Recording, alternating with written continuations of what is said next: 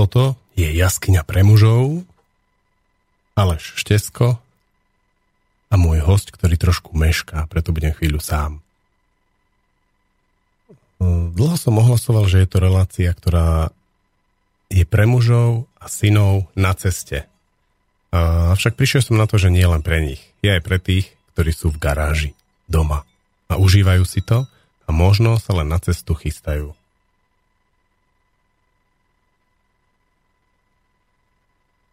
Ja asi dva roky organizujem festival Radi s deťmi, ktorý pôvodne začal ako akcia, kde sa mal rodičia nejak lepšie spoznať so svojimi deťmi a uchopiť to takým spôsobom, aby deti a rodičia naozaj mohli byť spolu radi a to aj vo chvíľach, keď je to pre nich ťažké.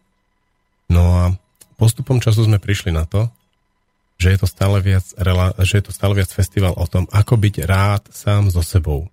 A v tom rád sám so sebou veľmi silno zohráva rolu aj byť muž rád so svojím mužstvom a vo svojom mužstve aj v tých ťažkých chvíľach hľadať silu a keď ju nemá silu, keď tú silu nemáme, tak ju nejak nájsť. No a tým pádom od toho radi s deťmi prechádzame stále viac k tomu rád sám so sebou. No. Tým, že mi zvoní telefón a si ma hľadá môj host, tak teraz pustím pesničku a možno tu už po pesničke bude.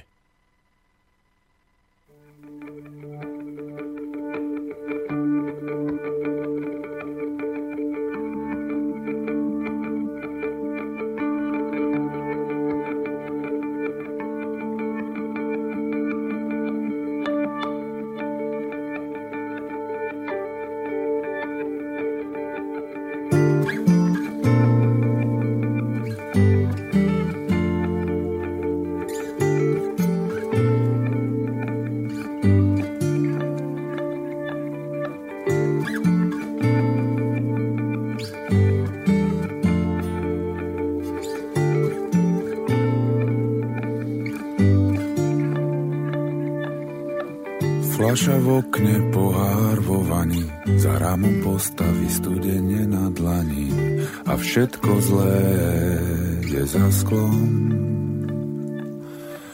Váza s kvetmi, práčka s handrami, na balkóne boje holubou s vranami a všetko zlé je za sklom.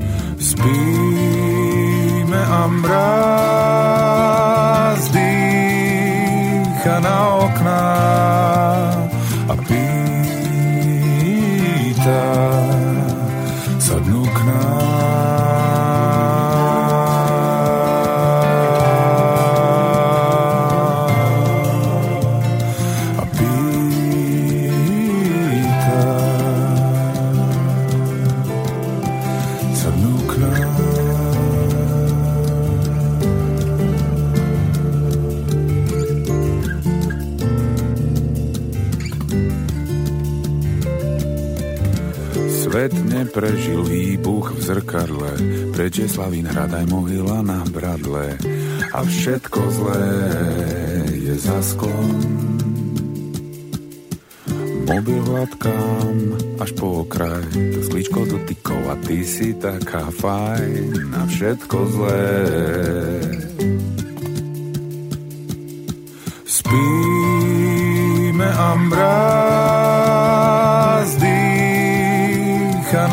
knap.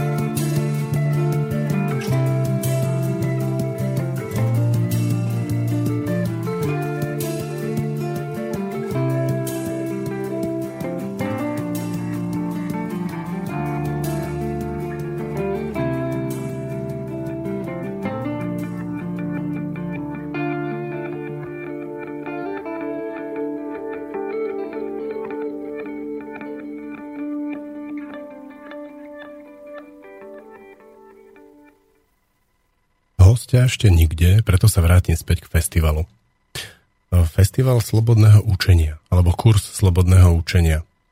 To je stretnutie ľudí, ktorí neuznávajú teóriu, že učiť sa môžeme len keď sme deti. A že keď sme dospeli, už nám to ide ťažšie. Proste hľadáme spôsoby, ako so sebou pracovať, ako sa učiť vo svojom živote nové veci, akým spôsobom uchopovať svoj život, nové prístupy k ľuďom, chodiť vo vzťahoch. Proste nové veci, rovnakou radosťou a efektivitou, ako to robia deti. Na niečo pozrú a vedia to prijať. To schopnosť môžeme mať aj my dospelí. Na niečo pozriem, po čom zatúžim a zrazu to viem. To sa dá.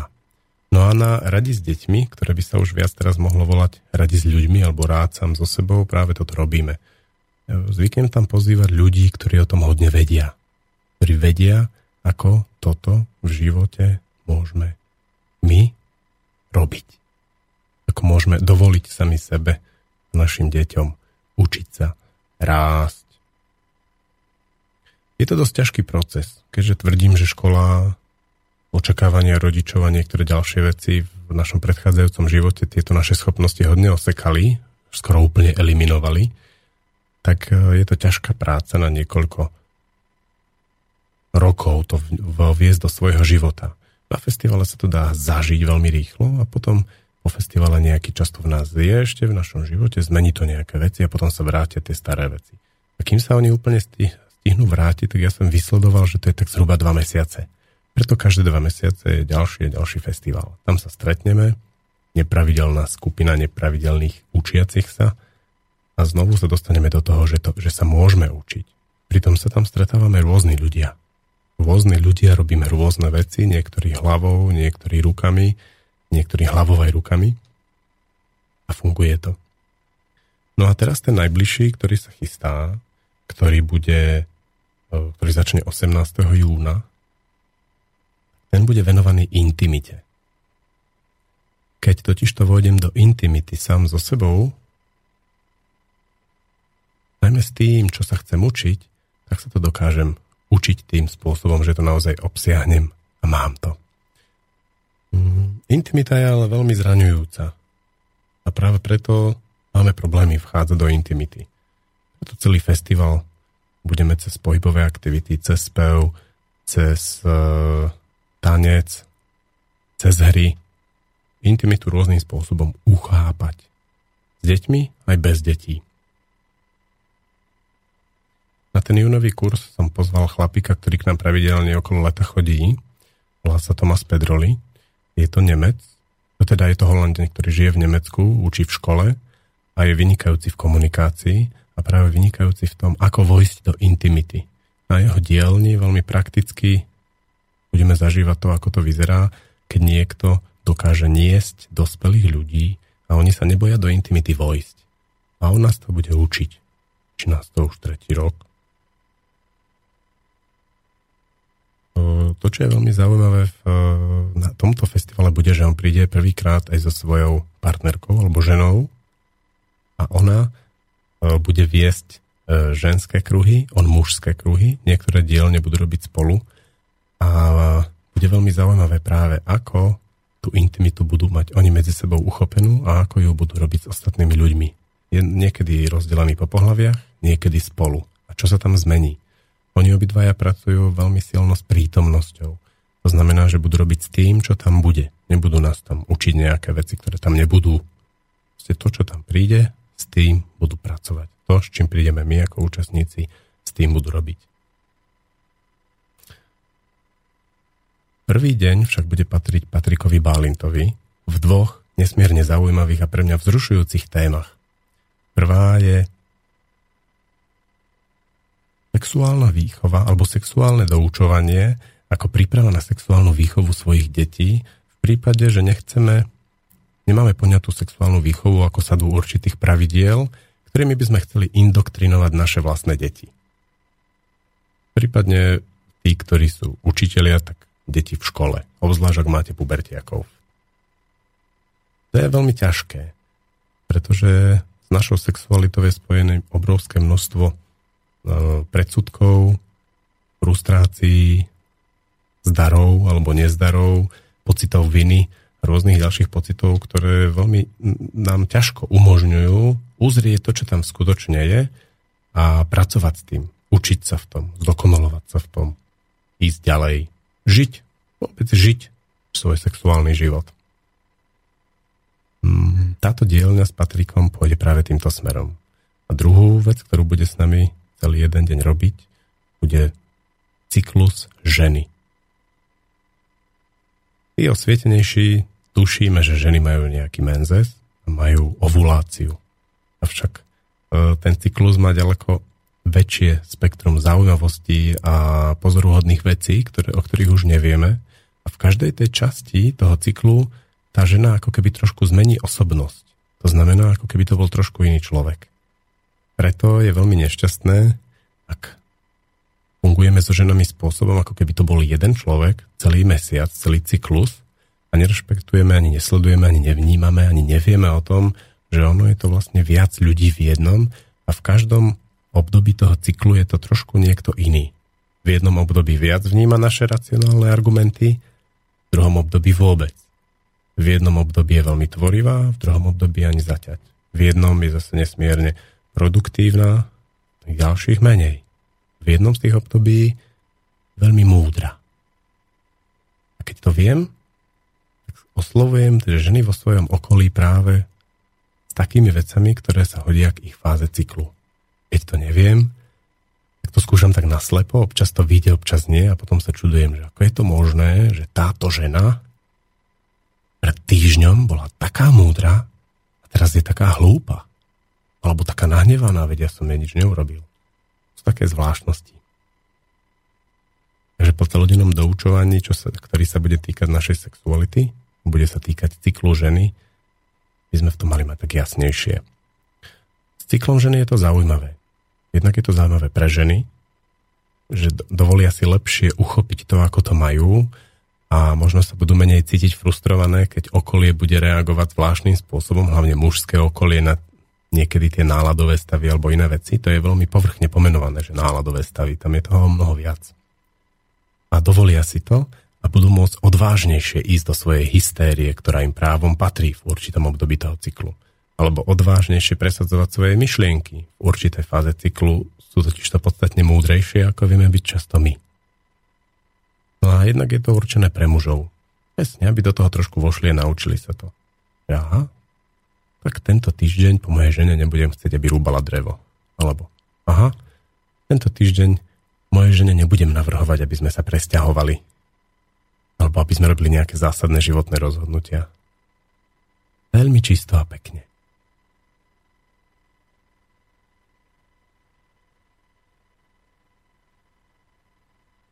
Ďalšie, čo budeme mať na festivale hodne pre mňa zaujímavé, je práca s hlasom. Hlas? Ako taký, keď sa povie, že práca s hlasom, tak si za tým predstavujeme väčšinou spievanie alebo rôzne cvičenia spevákov, ale to tak nemusí byť. Hlas súvisí s mnohými vecami v našom tele, asi najviac s našimi pohľavnými orgánmi. A pomocou nášho spôsobu rozprávania a tí, čo spievajú, tak pomocou spôsobu, akým spievajú, môžu hodne ovplyvňovať práve naše vnútorné naladenie. A na druhej strane to, v akom stave sú tie naše veci vnútri, to ovplyvňuje hlas. Je tam silné spojenie. Cvičením s hlasom, krem toho, že môžeme svoj hlas dostať do príjemnejších a zvučnejších polôch, môžeme dosiahnuť aj určitú zmenu vo vzťahoch, pretože ľudia reagujú na spôsob, akým rozprávame, ako znie náš hlas podstatne viac, ako si to vôbec pripúšťame. A jednak tým môžeme ovplyvniť aj samotný sexuálny život, keďže je to tam úzko spojené. Je to veľmi zaujímavé, ako to vieme vidieť na iných ľuďoch. Chvíľku počúvate niekoho a trošku nepočúvate to, čo hovorí, ale ako znie, tak je celkom rýchlo jasné, kde ten človek je, ako sa cíti. Vnímavejší dokonca cíti aj jeho e, zdravotný stav. A celkom ľahko sa dá určiť napríklad sexuálna orientácia hovoriaceho muža. A keď nie sexuálna orientácia, tak najmenej bohatstvo jeho sexuálneho života. To je zaujímavé. A to vieme. A teraz to isté ostatní ľudia môžu vedieť o nás. To, prečo tento nástroj používame menej, je preto, lebo sa veľmi sústredíme na obsah slov pri komunikácii a menej na ten, na ten zvuk. Avšak prirodzene dokázať vypnúť počúvanie zvuku a iba ten počúvať iba hlas človeka nám prinesie o mnoho viac informácií. To sa dá. No a s týmto budeme robiť na festivale každý deň, ráno, budeme cvičiť, cvičenia, ktoré pomáhajú otvoriť hlas. A večer budeme spievať intuitívne spevavé cvičenia, ktoré idú hodne hlboko, z veľkej hĺbky. Tam práve bude veľmi hmatateľné, ako už po jednom tom cvičení sa ten hlas začne otvárať. Po štyroch dňoch ľudia radi s deťmi znejú úplne ináč, ako zneli pred 4 dňami.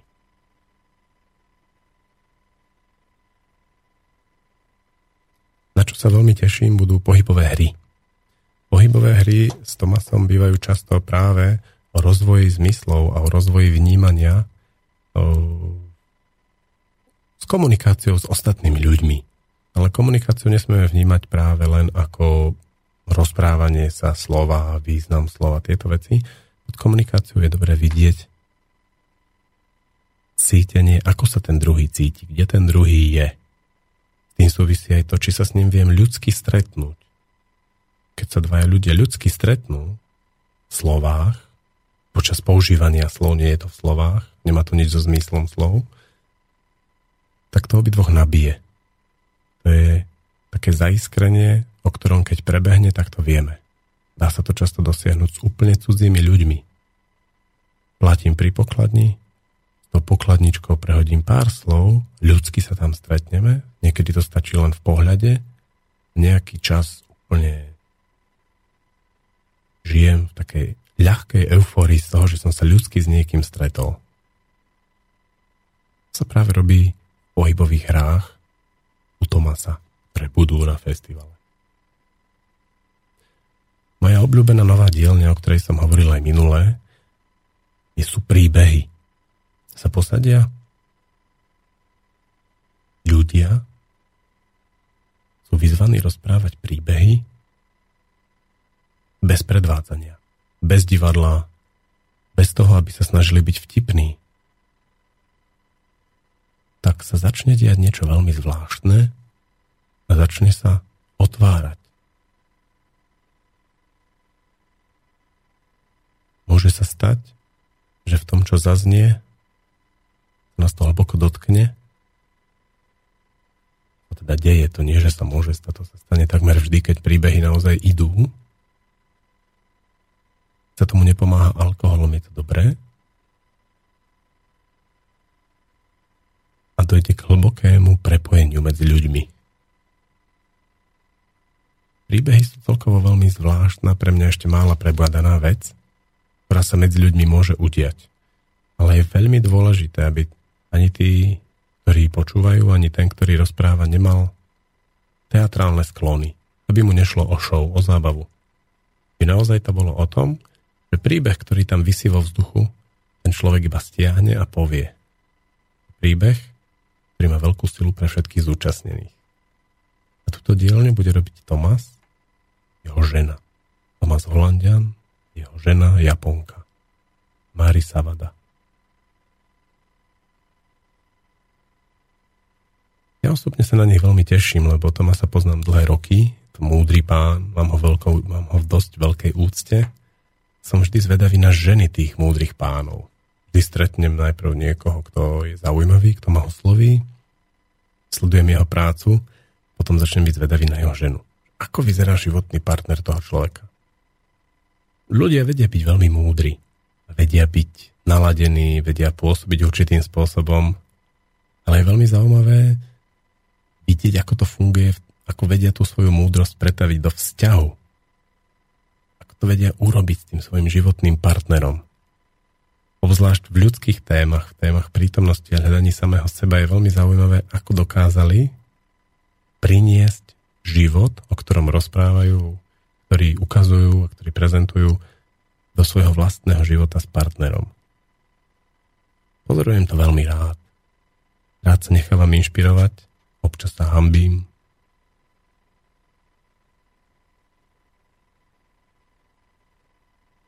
Ženy týchto múdrych pánov, to je pekná vec. Alebo naopak muži tých múdrych dám. Ako to tam vyzerá. Takže toľko k radi s deťmi, ktorá sa vlastne viac volá skôr ako rácam so sebou. Dostal som zaujímavú otázku. Ako sa pozeráte na ženy, sudkyne z hľadiska ovulačného cyklu? Doktor Uzel na prednáške sudkyniam povedal, že by sa rozhodne nedal súdiť sudkyňou, ktorá má akurát menštruáciu. Vyslúžil si za to od nich veľké rozhorčenie, lebo vraj naše súdnictvo je nezávislé aj od menštruácie. To je veľmi dobrá otázka. Ja by som sa ale asi nedal súdiť sudkyňou, ktorá má týždeň pred menštruáciou. Respektíve, ak by sa mi to stalo, tak by som očakával, že to bude asi iný rozsudok, ako bude týždeň po menštruácii. Je to... Počul som taký príbeh práve od Patrika Balinta, ktorý toto bude prednášať. Ja o tom viem tiež ešte dosť málo. Som tak základne zorientovaný. Ten príbeh bol o tom, že vo firmách, kde už e, cyklus ženy začali rešpektovať a je tam dosť ženských zamestnankyň, sa väčšinou stane to, že oni si tú menštruáciu zladia. Často sa to e, zosúladí aj s tým, aká je práve mesačná fáza. No a potom majú taký týždeň vo firme, na ktorý, počas ktorého ako tú firmu zavrú. A tie ženy nerobia. A potom dva týždne, za ktoré oni dokážu dohnať tú robotu, aj predbehnúť, aj ísť ďalej. Neviem si predstaviť, ako, by to, ako toto vojsť do súdnictva, ale dá sa to. Keďže to dokázali v nejakých firmách. Súdnictvo je trošku v podstate väčšia firma. Takže ďakujem za túto otázku, otvorila hodne veľkú tému.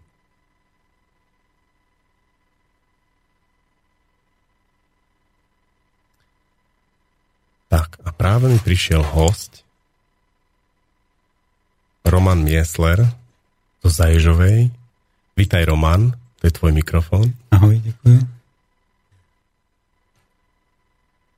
Roman, ja o tebe viem a preto som ťa sem zavolal tri veci. Prvá je, že staviaš tmavú chyžu, druhá vec, že vedieš na Zaježovej kurzy meditácie a tretia, že žiješ na Zaježovej. Povedz mi, čo to vlastne tá tmavá chyža je pre divákov alebo poslucháčov a potom prečo to vlastne staviaš? No, za prvé už je postavená, že už funguje asi rok. Stará informace, že, že se staví. Um, proč ji stavím? Protože jsem v ní sám byl a tím, že roky medituju, tak už vím přibližně, že vlastně co se v té mysli děje a přišlo mi, že tato metoda je velmi dobrá na takové sebepochopení, sebepoznání té rovině duchovní nebo psychologické, že, že lidem to hodně pomáhá a mě to dávalo smysl. Když jsem tam byl, tak jsem ani nechtěl jít ven. Jsem si do, dokázal strávit, představit život strávený takovýmto způsobem, někde sedět v jeskyni a trávit ho kontemplací. Takže to je důvod, proč. A toto je, tak je to domeček, který je odizolovaný vlastně od jakéhokoliv světla, jakýchkoliv zvuků zvenku, no, jakýchkoliv ne, ale drtivé většiny zvuků a je vybavený poměrně komfortně vlastně na, na dnešní dobu, že je tam sprcha, záchod, umyvadlo a potom obývací prostor, kde je postal křeslo a místo na cvičení. Takže není to to samé, co si absolvovali mniši někdy v dávnějších dobách, že byli zazděni v jeskyni. To má ty standardy naší, současnosti. Počkaj, o akých štandardoch hovoríš? Nepočul som tam žiaden notebook s internetom? To tam není, no. mo- mobily si človek môže doniesť? Mobily si lidi berou, ale vypnou si je. Hmm, pripadá mi, že dosť ľudí je tým práve asi hodne frustrovaných, nie? No ten první okamžik, kdy tam člověk vejde, tak je takový trochu zoufalství, že co tady dělá. Tolik věcí jsem mohl udělat, co jsem nestihl, tolik věcí jsem mohl zažít a no nic. A to tam bude venku dít bez mě. Taková, pro někoho je to vyloženě taková malá smrt, jako na nečisto. Vyzkouší, jaký to je, že ten svět vlastně běží dál bez něho. Taky velmi cená zkušenost hned na začátku. Aká je taká bežná dĺžka pobytu ľudí? Doporučuji minimálně 7 dní, aby ten člověk neodešel vlastně ve chvíli, kdy je to nejhorší. Ten začátek je takový, že bývá to dost lidí spí na začátku, jsou unavení vlastně z toho pracovního režimu a potom, když přijdou tam a je tma, tak mysl automaticky vypne, že, že se jde spát. Takže dva, tři dny se jí spí a potom se rozběhne mysl. Že spoustu myšlenek, někdy, někdo z toho mýváš jakože takový náběh na depresi nebo na těžkou nudu, že vlastně neví vůbec co, najednou sám ze sebou. Tuhle chvíli odejít by bylo hloupý, protože to je vlastně jenom taková očista, která je potřeba. To dospávání trvá kolko asi? Je to individuální. Někomu, někdo se dospí hned první noc, že vlastně se vyspí, já nevím, třeba 20 hodin a už je, už je v pohodě. Já když jsem byl poprvé, tak jsem spal skoro dva a půl dne, skoro v kuse, že jenom mezi tím jsem si odskočil na záchod, na jízdce a to bylo všechno. Proč jsem spal. Čo si ty myslíš o tom, že prečo ti to tak, že dva a půl dňa spíš, keď si dostal tu možnost? Byl si v nějaký vyčerpaný, alebo čo to bylo? E, tehdy, když jsem tam byl poprvé, tak, tak jsem byl vyčerpaný. No. Vlastně ta, ten domeček se dostavoval a já jsem v podstatě naběhl ještě do toho domku s hasákem. Že, ještě mi kapala sprcha, tak jsem pod mě utahoval kohoutky a tak. Že ty jsi byl taky tester toho. Já jsem si to, to jsem si řekl, že musím mít první, abych ho testoval, že kdyby tam náhodou něco vyběhlo, nějaký problém, tak ať to vyzkouším na sobě, ne, ne.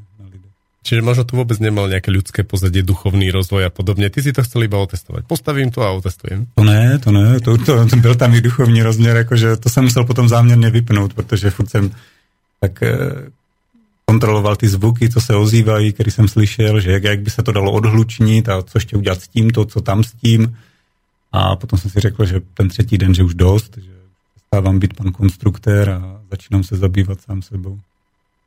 Zaujal ma ešte jedna vec na tom dospávaní, to je také pozoruhodné. Dalo by sa povedať, že ľudia sú permanentne nedospatí? No, já si myslím, že jo, jakože, že určitě jsme přetažení a, a i se chodí spát dost pozdě, že určitě ten biorytmus takový, jaký člověk měl někdy, já nevím, ve středověku, že zhaslo a už bylo toho. No ani se nemusel zasnout, protože nebylo co zasnout. Svěčky byly drahé. Svěčky byly drahé, hej. Takže jakože je hodně práce, chodí se pozdě spát a podle mě i ten stres a takový naakumulovaný napětí, který je v člověku, tak najednou, když ta mysl ne, nemá to, na co je zvyklá, to znamená neustálý podněty zvenku, že někým baví nebo se dívá na televizi nebo něco prostě furt se děje, tak když ty podněty najednou nemá, tak si řekne, že se jde spát. Ako si ty vlastne stretol myšlienku, že chceš postaviť jaskyňu, nielen pre mužov? Eh, no souviselo to, jak jsem říkal, s tím, že už roky medituju vlastně od revoluce. Jsem vždycky v nějaké formě vlastního sebe duchovního výcviku a o tom to už jsem další dobu uvažoval, bylo tam pár známých vlastně, kteří to taky absolvovali a mě to docela zaujalo, že to dobrá metoda. Jdu do toho, to jdu vyzkoušet a potom, že bych to rád i nabídl druhým. Čiže ty jsi to nevyskúšal nikde inde v postavenej, ty si rovno si povedal, že ťah na bránu, ne, ne, ne, si to a vys, vyskoušel jsem to v Čechách. Uh-huh. No, že, že nebylo to tak. Jo, ako sa to potom deje ďalej? Že človek prejde to, že prespí sa, potom eh, mu prídu myšlienky, oceán myšlienok, veľké more, šum, Um, jakože teď, když o tom mluvím, tak to ze všeobecňuju. Ano. Že fakt eh, je to rok a půl vlastně, co to běží a musím říct, že každý z těch lidí je úplně jiný. Takže i ten průběh je úplně jiný. Že někomu stačí tři dny na to, aby měl velmi silné zkušenosti, někomu 14 dní nestačí, že by potřeboval ještě díl. Takže všeobecně, když to opravdu tak ze všeobecním zjednoduším, tak to tady ta první fáze, která může trvat 4 dny klidně a potom se začíná samovolně dostavovat sklidnění. Vlastně to, co běžně moc nezažíváme, že, že máme klidnou mysl, tak to se tam dostaví víceméně samo. Že vlastně to všechno, co je v té hlavě, pocity, emoce, tak to se vypláchne ven. Ten člověk tomu správným způsobem přistupuje. To jako kdyby vypláchne ven a ten člověk zjistí, že už toho bylo dost. A teď, když jsem byl třeba teď po novém roce, tak jsem asi šestkrát přestavil dům a celý pozemek, že co všechno tam udělám, kde. A když už to začalo po sedmé, že a sedmý kolečko začínáme, tak jsem si řekl, že už ne, že už dost, že, že na co, toto nestihnu ani v jednom životě, to je, to je nereálný. Takže člověk to potom najednou vypne a začíná ta fáze toho sklidňování, že někdy už to vyšlo ven a pozornost se začíná obracet opravdu dovnitř. A v té fázi buď někdo to má tak, že se zabývá opravdu klidem, to znamená takovou tou podstatou toho, kým opravdu je jeho mysl. Že naše mysl není jenom ten neustálej neklid a zmatek a přehršel emocí, ale základem naší mysli je úplně takový nezměrný klid, ke kterému ale musíme nějakým způsobem se dostat. Musíme jako, jako objevit, že to tak je. Takže někomu to jde takto, někomu to jde do vizí. Že pro někoho, kdo má obrazotvornou mysl, častokrát to bývají víc ženy anebo umělci, kdo má nějaký umělečtější sklony, tak mu začnou chodit různý pochopení vlastně v rámci jeho života nebo i nějaké duchovní cesty, pokud něco dělá, tak mu začne chodit pochopení pomocí obrazu. Je to něco jako sen, ale je to reálný, nebo reálnější. Jako ten, tomu člověku to připadá úplně reálný, že vlastně ve skutečnosti to tak je. Dá se tam komunikovat, dá se ta situace měnit, takže tak spíš by se to dalo přirovnat k lucidnímu snu, nebo k nějakému takovým, co mají šamani, jakože vize, no. Sú tu také reálne veci, že príde mi problém, ktorý teraz v živote riešim a tam proste mi to zrazu tak zreálni. Ja sa uzriem to riešenie, vykomunikujem si to a idem do toho, keď vidím z jaskyne? Hej, bývá to i takto, no, že, že vlastně tím, že člověk vlastně v tom životě se něčím zabývá, protože v té tmě se nesetká s ničím, co není sám, nebo co není obsahem jeho mysli. Tam se to akorát zviditelní a zvýrazní. Takže tím se hodně zabývá, co ho nějakým způsobem může trápit, tak to se tam zviditelní. A tím, že nemá ty běžné opory v tom fyzickém světě, to znamená, nemá tam partnera, nemá tam ten svůj svět, nemá tam práci. Virtuál žiaden.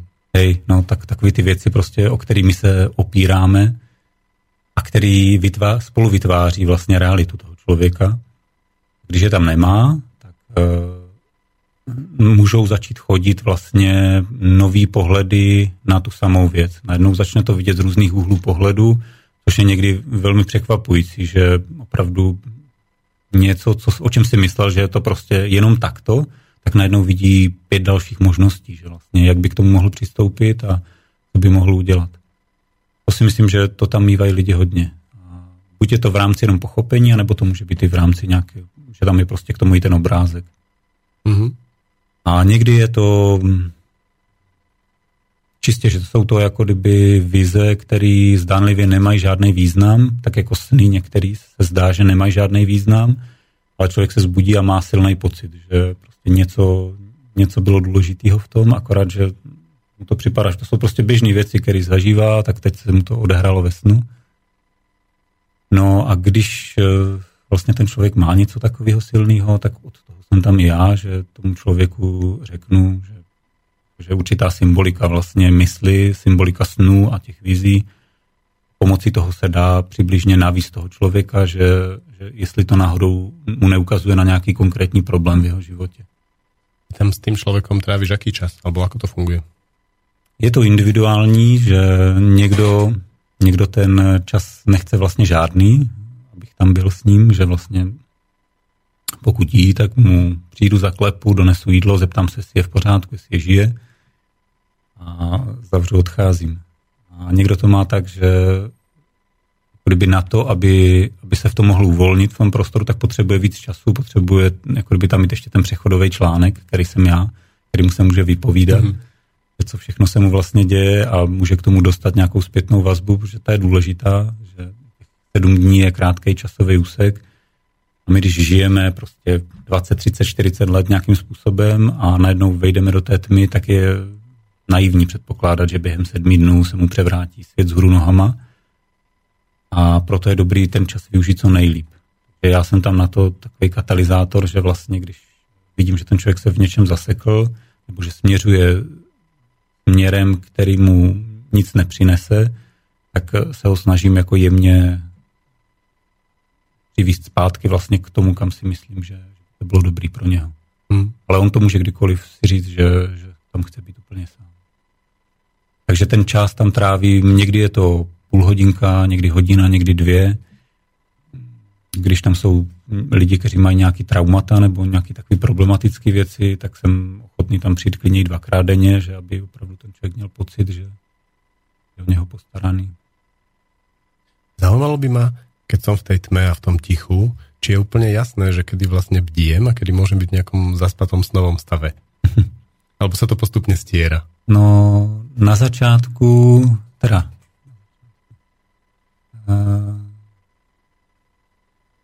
takový to setření toho, té, té běžné reality a snové reality, tak tomu dochází nejčastěji, že většině lidí asi v okamžiku, kdy se probudí, tak si nejsou vůbec jistí, jestli teda spí nebo jestli ještě pokračuje sen. Mně se stalo, že jsem, se, že jsem v jednom snu, o kterým jsem si byl vědomý, že spím, že sním, že to tam bývá dost často jako lucidní sny, že jste si vědomí toho, že sníte, tak jsem si uvědomil, že v tom snu začínám zaspávat, že jsem opravdu zaspal. a potom jsem se z toho sna vlastně na třikrát zbudil. Že zobudím se, ale ještě jsem a zobudený, ještě raz se zobudím. Teď, no, jakože teď přemýšlím, že teda jsem opravdu zhůru, nebo ještě nejsem vzhůru. Teď podle nějakých okolností zjistím, že asi nejsem vzhůru, tak pokračuju dál, jako kdyby v tom probouzení a až na potřetí se mi to teda povedlo, že jsem byl vzhůru opravdu. Ako vyzerá taká okolnosť, ktorou si v tom sne uvedomíš, že nie si hore? No, většinou jsou to nějaký úlety, že... Že toto ještě nie je reál. Že, že jsou tam věci, které se běžně nedějí. Jako, já mám takovou zoologickou duši, tak mně se stalo třeba, jsem byl tak naladěný vyloženě, že si budu všímat věci, které v těch snech budou nereální, které budou jakože mimo. A měl jsem sen, že jsem bydlel někde v Americe, přiletěl jsem do Brazílie a chtěl jsem se projít v pralese pralese a užil jsem si to a čekali jsme na letišti a to letiště bylo nějak hnedka vedle toho byla džungle. A tak jsem se ještě poflakoval v té džungli a najednou tam skákal klokan. to je zajímavé. Klokan. najednou druhý, třetí, čtvrtý. A furt mi na tom přišlo něco divného, ale nenapadlo mě, že klokan prostě v Brazílii asi nebude. Až potom jsem se zbudil, musel jsem se smát, že jakože ten, ten, ten záchvěv toho uvědomění, že, že něco není tak, jak v běžné realitě tam byl, ale nedokázal jsem identifikovat, co to bylo. Takže to jsou takové věci, no, že se stane něco, co se běžně nestává. Tím to najdem. No. Keď uh, si tam a začnú sa z teba dostávať tie veci a prídu aj také veci ako temnejšie veci, nejaké tie smutky, ťažoby, je treba zlé svedomie s niečím, čo som urobil. Ako to vyzerá? Zajímavě. Tak tam nikdo není, takže člověk si poplače, pořve, hmm. poznadává po případě, že vlastně je to dobrý, že vlastně to jde ven, je dobrý, že se to může zvědomit, že ten člověk si zakusí, jaký to je, když to projeví. Že spoustu emocí a z toho vnitřního, vnitřního prožívání vlastně nedáváme vůbec ven, takže v sobě dusíme vlastně ubližujeme si, ubližujeme druhým, protože potom tváříme se nějak, že to máme zpracované, že to je v pořádku, ale ve skutečnosti to v nás bublá, ten druhý to cítí nebo cítí, že někde je nějaký problém a tak se horečnatě snaží. A... Takže to zvědomění určitě je, je velká věc, vlastně, která, kterou ta tma umožňuje. A když eh, ty lidi tam opravdu mají nějaké takovéhle problémy, že se že asi nejčastější je buď nízký sebevědomí nebo nesebepřijetí. Že to máme v nějaké formě všichni. že s tím hodně lidi pracují, ale záleží na to, kolik se mi otevřou. Jestli jsou ochotní o tom mluvit, nebo si to chcou nějak projít a zpracovat sami, to už je na nich. Když chcou a já cítím, že je to potřeba, tak jsou i určitý metody vlastně, kterými si ty lidi můžou pomoct. Jako kdyby ještě víc to zvědomit a projít si tím nějakým ozdravujícím způsobem. Ty, keď si tam sám, tak chodí někdo k tebe tak to s tebou rozprávať, alebo tam naozaj sám ten týždeň? Teď, co jsem byl, tak za mnou chodila žena, takže tam mi nosila jídlo, potom jsem tam měl takovou nějakou pauzu, kdy nechodila. Bylo to vlastně hned po novém roce, nebo druhý měsíc, nevím. No, byl jsem na 14 dní a to zrovna napadlo toho půl metru sněhu, nebo kolik to bylo, že to byl takový mazec. Hrozilo, že tam budeš až do jary, hej? no. A to tam zrovna nechodila, já jsem tam měl nějaký suchary a, a ovoce, takže tak jsem se dojídal tímto. A po chvíli úplně jsem se ztratil, že vlastně jsem seděl, tak jsem přemýšlel, že vlastně, že asi večeře, už si dám asi to jabko. Najednou, že no, večeře, když je oběd. Teď to tak člověk analyzuje, analyzuje, zjistí, že oběd může být úplně v pohodě, že vlastně mohla být i snídaně, mohlo být ráno, a šel jsem dál, že vlastně jsem zjistil, že úplně v pohodě se cítím s tím, že by to byla třeba půlnoc, anebo ještě, že i včera. Potom najednou, že hm, je to jedno. Ako je to tam s vnímaním času? Ztratíš ten přehled do těch cykloch? Když se ztratí zvuky, což se mě ztratilo, protože opravdu napadl sníh a nešel, nikdo za mnou nechodil, tak se ztratilo i to vnímání času. Aké to bylo? Nebylo to hrozné? No ten první pocit je, to je vlastně to jediný, co nás nějak udržuje s tím zevním světem. Že, že neprožíváme jenom svět svojí mysli, ale že je tam i nějaký kontakt s tím zevnějškem, takže když to ztratíte, tak chvilku tam je takový pocit nejistoty a potom člověk zjistí, že vlastně to úplně v pořádku. A čeho si se chytil v tom, v tom, kde si úplně ztratil ten posledný kontakt a zároveň je to vnímanie času? Čo, kde vlastne potom vôjde tá istota alebo tá schopnosť ako ustať to? No, já tím, že asi medituju roky, tak se mi to přirozeně obrátilo dovnitř, ta pozornost. Jsem nehledal tu oporu nikde venku, ale hledal jsem ji v přítomnosti. Ani jsem nehledal oporu. Prostě už jsem zjistil, že si jenom chci užít té přítomnosti taková, jaká opravdu je, bez toho všeho, co do té přítomnosti můžeme natlačit. Hmm. Že můžeme tam natlačit auta, můžeme tam natlačit eh, filmy, spoustu kamarádů, posedávání někde u kávy, anebo tam nemusíme tlačit nic a můžeme se podívat, jaký ten prostor je, když je prázdný. Uh-huh. A tehdy to začíná být zajímavý. Vlastně proto doporučuji, aby to bylo delší dobu, aby člověk došel do této roviny, kdy v tom jeho vnitřním prostoru není nic a on se tam může rozhlídnout, že vlastně co tam je a kým je on sám. To jsou opravdu takové jakože esenciální záležitosti, které jsou velmi silné pro mnoho lidí přijdou tam, že jdou si vyřešit nějaký problém, který mají, nebo si myslí, že mají nějaký problém a že, že je trápí a že ho potřebují vyřešit. Odchází s tím, že vlastně zjistili, že úplně zapomněli ve svém životě na nějaký duchovní rozměr a že jim to chybí. Úplně bytostná potřeba tady tohoto, že jim chybí a neví, jak s tou částí sebe navázat kontakt. Ta tma jim to vlastně ukáže opravdu máš tu pozornost věnovat tam. To veciam. Hmm. Keď sú ľudia v tej situácii, že sa im začnú vyplavovať veci a začnú stretávať tie svoje veci, nestáva sa, že občas niekto padne do nejakej agresie? Občas mě to napadne, že si nedostanu jednu, když tam vejdu. že už mám takový vytříbený čuch docela na to, že když otevřu dveře, pozdravím toho člověka, tak už tím způsobem, jaký mi odpovídá, už asi vím, kde se nachází a že dneska to zase bude. Takže občas čekám, že si náhodou jednu nechytnu, ale jako pokud tam děli agresi, tak eh, to nikdy nebylo vlastně v rámci mě, když jsem tam byl já jako člověku pomoct. Nebo jakože byly to jako kdyby do zvuky už jenom, že jsem cítil v hlase, že, že něco je jinak. A cimričku nikdo nezničil? Ne, ne, ne. Že jsou tam meké obložení? Měkké, tak jak máte tady, tak tam mohli hlavu mlátit do zeď.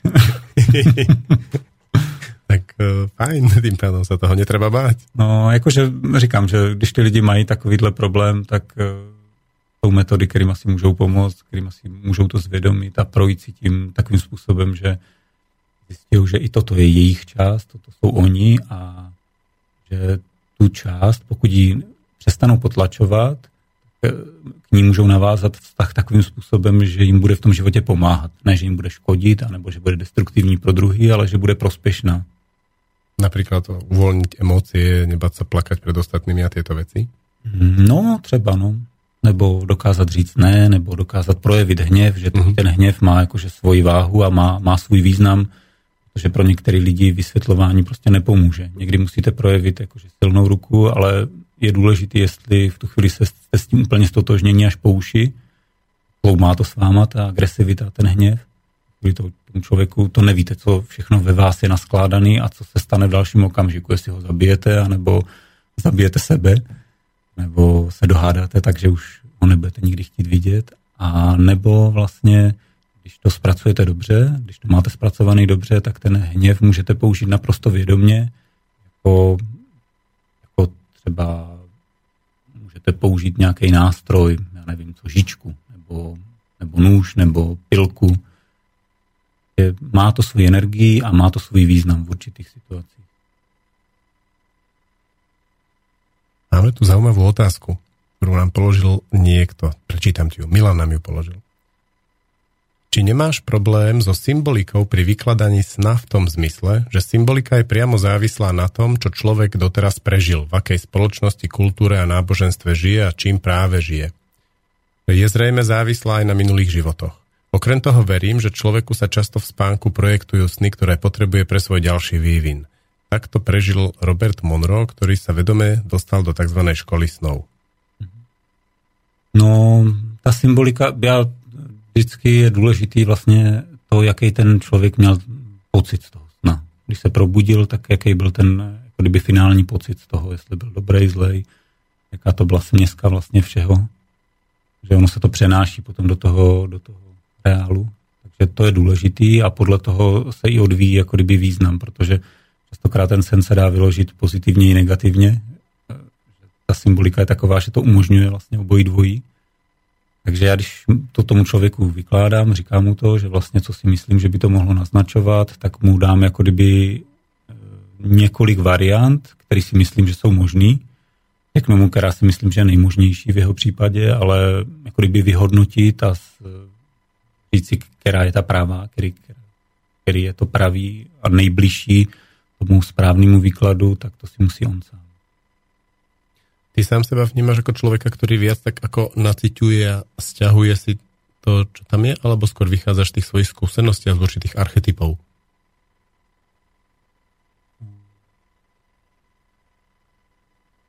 Asi obojí dvojí. Jakože v té tmě se to nedá nějak eh, tlačit hlavou, že by člověk měl nějaký koncepty a to, když jsem dělal, to, to bylo hlavně na začátku, vlastně, když jsem se učil eh, být tam prospěšný pro ty lidi, jsem měl takovou tendenci tlačit ty lidi někam, aby mi něco řekli, aby jsme někam něco posunuli a aby to nějak vypadalo, jak jsem si myslel, že by to mělo vypadat. A většinou se stalo to, že ten člověk se nějakým způsobem zavřel, sekl se a že třeba na jemné rovině, ale cítil jsem, že, že to není dobrý. Takže ta tma mě ho, asi hodně učí, jakože být takový citlivější a mám tak položený aj, aj přes tu mysl, že jako kdyby přes pochopení zkušeností, že přes ty funguju a s tím nacitováním někdy mývám problém a ta tma mě v tom velmi dobře učí. Hlavně co tak poslední dobou vidím, že každý ten člověk mi nějakým způsobem zrcadlí něco ze mě. Hmm. To někdy bývá dost náročný, jakože v té tmě, že už jenom když si spolu dopisujeme mailem, že, že objednává ten termín a teď něco řeší a tak. Někdy mám takový vzteky, že už jako dopředu říkáš, až ten tady bude, no, tak to bude paráda. to bude hlboký ponor. hej, hej. No a postupně prostě tím procházím a zjišťuju, že vlastně to, co mě štvalo, tak že aha, to vlastně já, že vlastně to nějaká část mě. Já už jsem si říkal, že už, že už to už vlastně ani není co, že už mě to tak kolikrát rozebralo, že mi to ukázalo ty moje, moje slabší stíny stránky že jsem si říkal, že už dál nemůže být co, ale ono vždycky v jemné, v jemné obměně vlastně přijde něco jiného. To člověk vidí už po páté, po šesté, jako kdyby na jiném člověku, v trošičku jiné formě, ale pořád to samý, vlastně co řeší i sám, tak někdy už se nad tím musím smát. Že? No a toto mě naučilo hodně, že vlastně ty lidi nesmím posuzovat. Hmm. Že nesmím mít k ním nějaký jakože, hlavně jako negativní postoj, že, že toto je prostě blbost, toto neřeš. A něco v tom smyslu, tak jak jsme schopni to říct na tvrdo na světle, tak toto prostě nedělat. Ani, ani v mysli. Ani v mysli si neopakovat myšlenky, že prostě ten člověk je mimo, nebo že se mi nelíbí, nebo že se mi něco na něm nezdá. Protože to potom vlastně brání možnosti tomu člověku otevřít a být mu prospěšný, být, být mu tam na pomoc. Vlastně. Uh, aký je záujem vlastně o tu chyžu? No zájem je velký, hlavně to překvapilo teďka po novém roce, jak jsem vyšel z té tmy, tak každý den se v podstatě někdo objednával a teď už je to vybukovaný do konce roku. Je tam jeden termín, možná někdy kolem Vánoc, nebo dva, dva, dva týdny kolem Vánoc. A už jsou i nějaký až do marca vlastně, tam jsou nějaký další. Nepostavíš další? No přemýšlel jsem o tom, ale je to trochu náročný finančně a i časově. Teď na to nemám kapacitu. Tak vieš, tak máte tam postupně taký hotel tichý, ty vlastně od rána do večera by si si precházel. Že bych jenom chodil z jedné komory do druhé, no, no už potom bych potřebovala se já nějakou komoru, kde bych skončil vždycky. Ne, myslím si, že dva, že se dají. To je ještě tak že únos. Co ty vlastně robíš profesionálně? Profesionálně toto. Profes- a to tě aj živí? Hej, to mi částečně mi to živí, částečně ještě dělám čajovnu, to meditační ústraní. Tak. Že ty zatváraš ľudí do temnice a to tě živí. Taký žalárník. Krmič. Krmič. s tím ešuskem tam naběhnu. S tím švábom v tom ešusiku, hej. A s ňou v té tme to ani neví, on ho možno aj zje. No to viděl, jak jim chutná.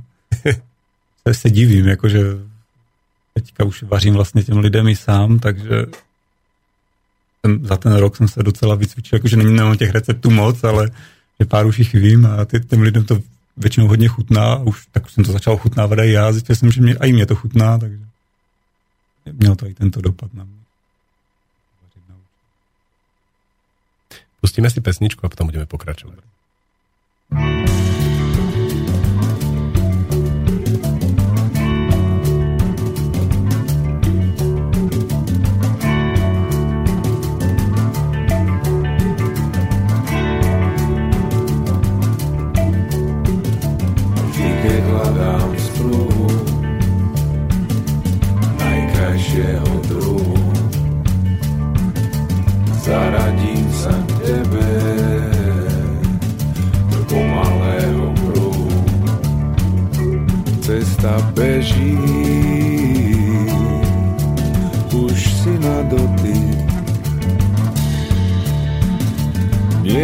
tam pred nami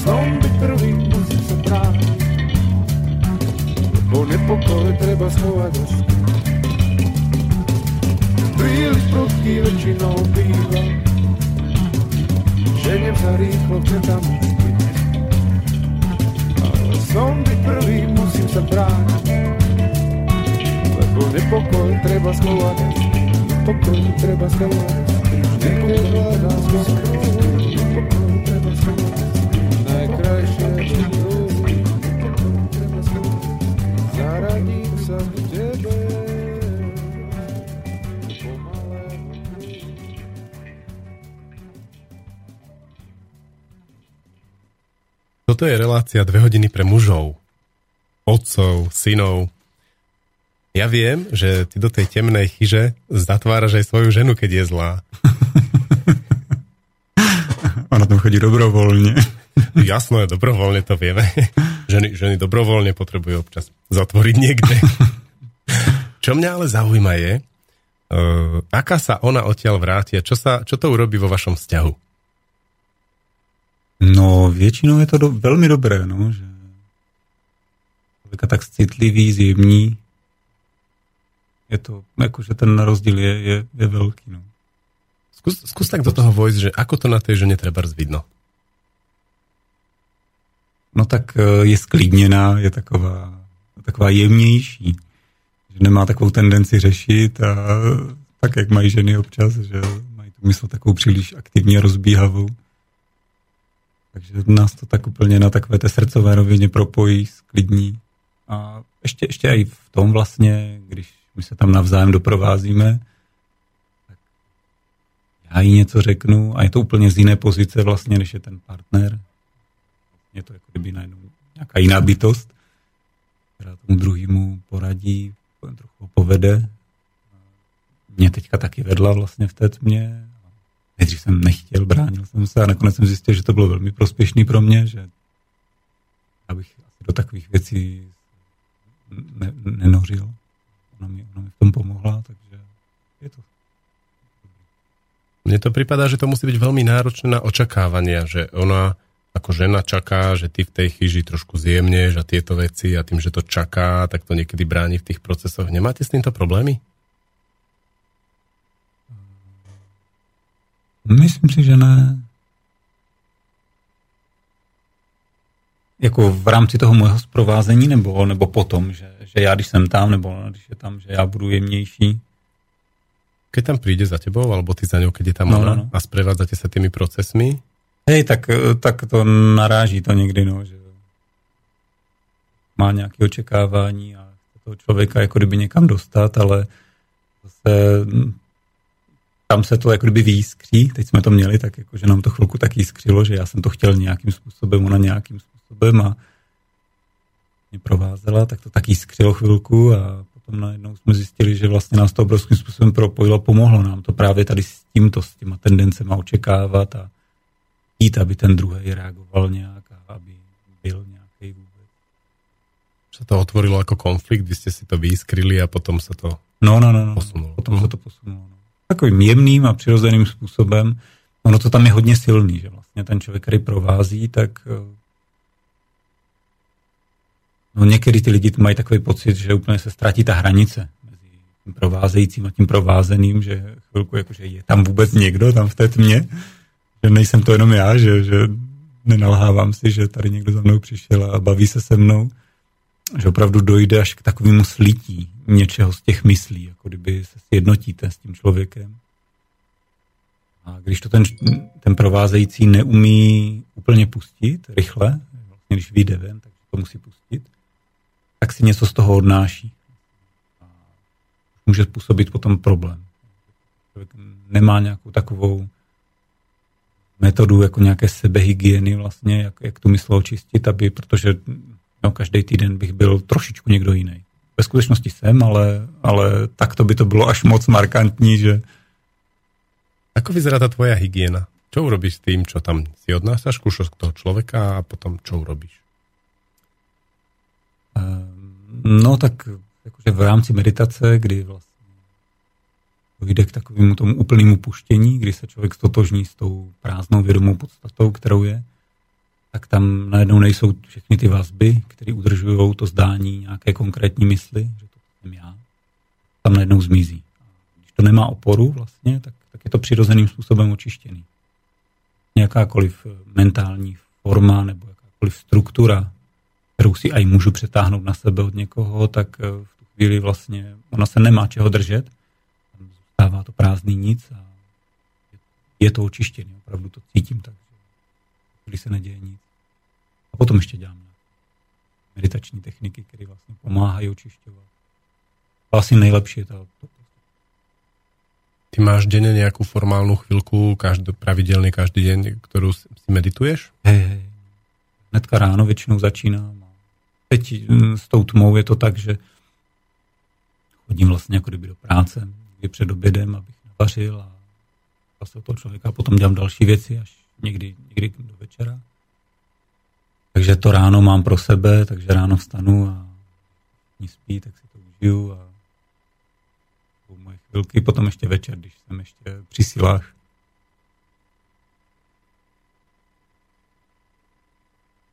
Je taká úvaha, mňa veľmi láka ísť do tmavej chyže, ale veľmi rád. to hej, trošku ma e, zneistuje, že ten nátresk, že už do marca je obsadené, hej. Mm. Ale na základe niekoľkých zážitkov mám takú chuť ísť tam s mojou ženou. Čo si o tom myslíš? No nevím, no.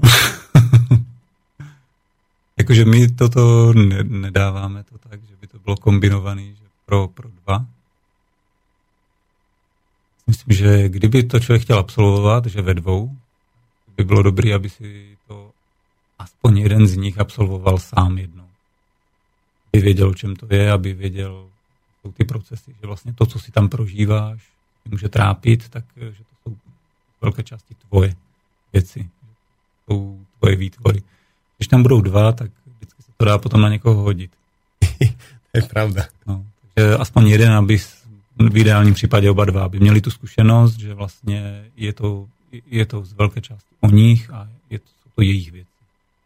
Já tak do jisté míry očekávám, že vlastně v té tme Aha. Uh-huh. Ja tak aj očakávam, že do istej miery sa to tam stane, to trošku to hádzanie na toho druhého a tým pádom o, toto výskry a riadne. Asi, asi to vôjde do nejakých väčších konfliktov. Uh-huh. Teba nikdy nena, nedostal si takú chuť, ako vyskúšať to s Katkou? No, zatím jsme o tom neuvažovali, jakože z toho z toho pohledu vlastně, jak to vnímám já, jaký je ten prospěch, tak eh, ten je spíš orientovaný na mě, nebo jakože vždycky jako kdyby na toho člověka, který jde do té tmy. Že on si tam jde řešit svoje věci a tím, že dojde k nějakému pochopení, že dojde k nějakým posunům vlastně vnitřním, tak to potom má velký prospěch a pomoc i pro ty ostatní, to znamená i pro toho partnera nebo pro, pro blízké okolí a i pro daleké okolí. Takže beru to tak, že vlastně člověk nejdřív zapracuje na sobě. Takže tady, tady tuto eventualitu jsem ještě nad tím neuvažoval. Možná, zase jsme možná brouka do hlavy a možná, že to zkusíme někdy. A úvaha jde tým smerom, že keď jsme na svetle, tak eh, keď chcem byť treba s tou ženou, tak je niekedy ťažké udržať si jej pozornosť pre mňa, lebo sú tam veľa takých lákadiel, ako že treba upratať, navariť, vyžehliť, mm-hmm. alebo niečo pozrieť maily, vyriešiť, ten svet to tak vyťahuje, volá. A očakávam od toho trošku takú ako dovolenku, kde na dovolenke vlastne, keď sa tí dvaja stretnú, tak dovolenky väčšinou bývajú tak, hlavne u takých párov, ktorí sú menej spolu.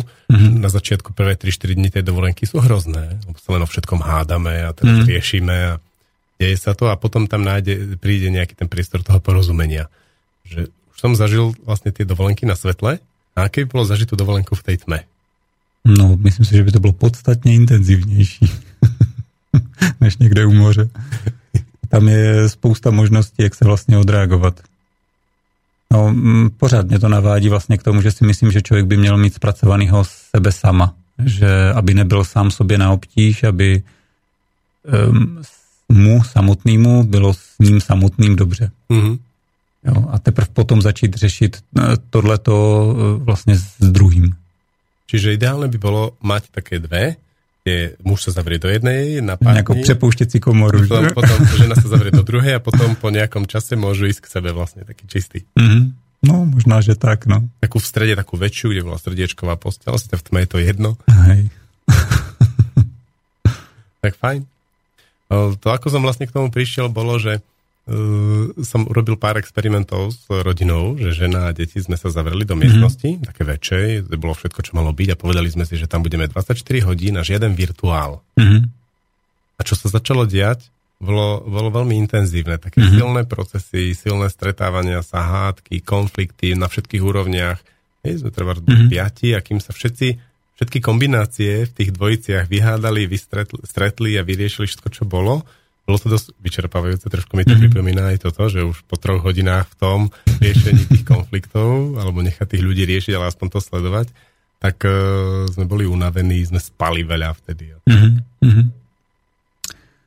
No, jakože kdyby do toho člověk šel s takovým jasným postojem, že si to chce zvědomit, že vlastně ty vztahy, tak by to mohlo být takže velmi intenzivní a velmi očistný v tom vztahu ale udr- udržet v tom tu schopnost být si toho vědomý, že co se děje všechno.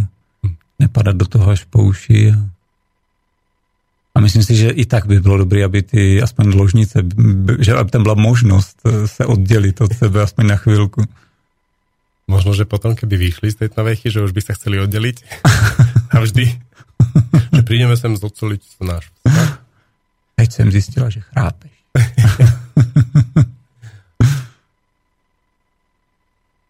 Možno ma napadne ešte nejaká otázka ohľadom tvojej chyže. Mm-hmm. A teraz mi to tak ako už odznieva. Cítim uspokojený ja, ako mm-hmm. redaktor a ľudia tiež, lebo nepíšu ďalšie otázky. Ale viem, že ty vedieš na Zajžovej v vzdelávacom centre kurzy meditácie. Ako to robíš? No, většinou je to nějaký prodloužený víkend. Teď jsme měli vlastně minulý víkend. Končil v neděli. Je to teda dost intenzivní, že častokrát tam přijdou lidi si odpočinout a ten postoj mývají i v té tmě, že přijdou si odpočinout, že dovolenka, ale nakonec zjistí, že to byla docela dřína. Takže i na té meditaci, když se snažím, jako kdyby, aby ten přístup byl co nejuvolněnější, aby, aby to probíhalo takovým správným, přirozeným způsobem, tak je to unavný. Ale tak, no. Jako hodně se to opírá vlastně o meditaci v sedě, o meditaci v chůzi a já co dělám vlastně, tak ještě tam jsou jako doby takové doplňující techniky třeba z tibetského buddhismu, který pomáhají těm lidem pracovat s těma jinýma. Že ta klasická meditace pracuje hodně s vědomím a s pozorností a je dobrý pracovat i s láskyplností, se soucitem, jako kdyby s těma citovýma věcma, protože se člověk nestal takový suchár jenom potom, který jenom sleduje, pozoruje. Takže ty tam vkládám taky. No. Vlastně probíhá to tak, že ráno je nějaká hodinová meditace, potom snídaně, nějaký volno, potom je takový tříhodinový blok, kdy se vlastně vždycky po půl hodince, půl hodinu se sedí, půl hodinu se chodí jako meditace v chůzi, tam má taky jakože velký efekt a velký význam, není to jenom obyčejná procházka. A potom je oběd, potom míváme nějaký společný vlastně rozhovory, kdy ty lidi sdílejí navzájem, že vlastně co prožívají, kde se dostávají, co jim jde, co jim nejde. Je to důležité pro mě i pro ně, že vlastně i ti druzí vidí, kam je možný se dostat, jak je možný k věcem přistupovat. A potom po obědě další tříhodinový blok a večer potom ještě jeden kratší. A většinu těch bloků jako naozaj robíte, meditujete? Hej. spôsobom. No, no, no. Uh-huh. Intenzívna drina.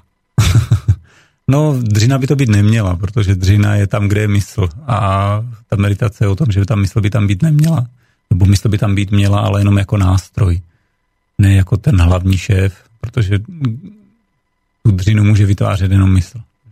Se o, za, o něco snaží, někam se snaží dostat, někam se lopotí, takže tam se člověk snaží spíš zjistit, eh, co mu zastírá takový ten přirozený stav mysli, který je velmi hluboký, čistý, vědomý, v podstatě prázdný.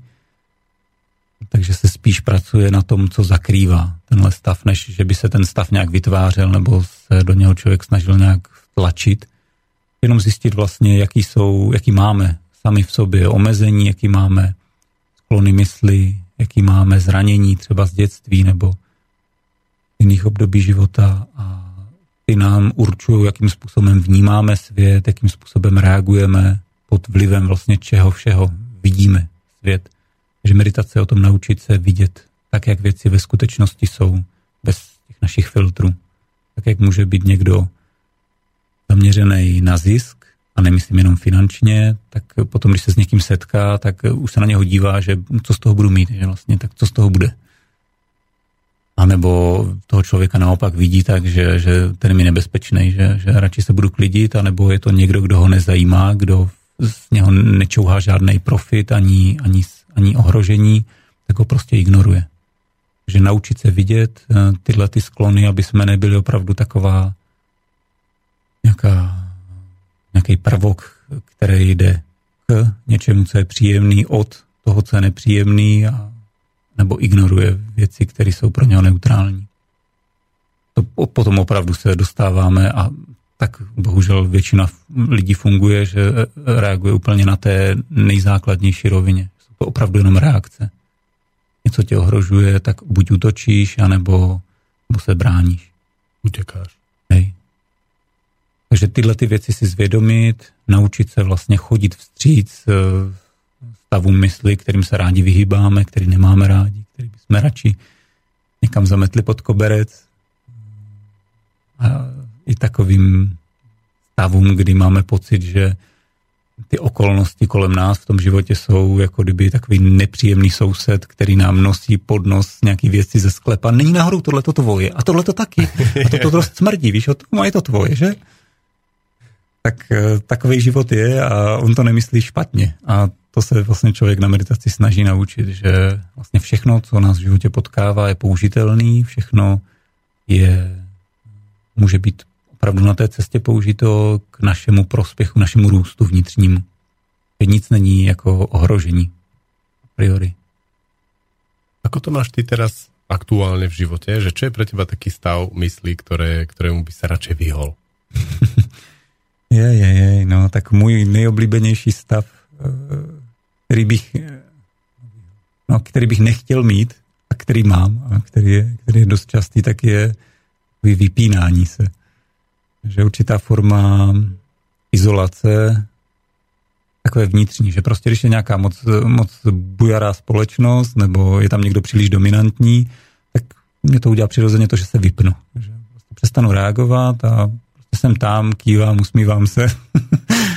že všechny ty všechno nasvědčuje tomu, že jsem živý, ale ve skutečnosti tam vůbec nejsem. Autopilot. No, něco takového. No. Takže to teď mám. Díky lidem ve tmě to vidím dost často. Vidím to dost často i mimo to, že teď mám jako kdyby takový ob, intenzivní období, kdy to začínám vidět, tu svoji vlastní, ten sklon k uzavřenosti. A, no. a keď to vidíš, nemáš chuť potom vojsť do puberty s takými tými dominantmi? že trošku ich tak jako zosekať?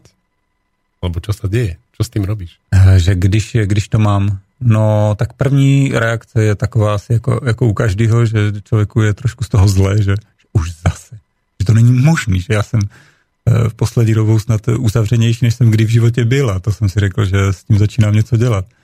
Ale hm, to jako říkám si, že to je dobře, že vlastně se jenom začíná zviditelňovat ta intenzita, kterou jsem dřív nebyl schopný ani zaznamenat, protože jsem prostě byl uzavřený i vůči tomu vnímání toho, že se uzavírám. Nestává se ti to někdy při ženě? No, to se stává velmi často.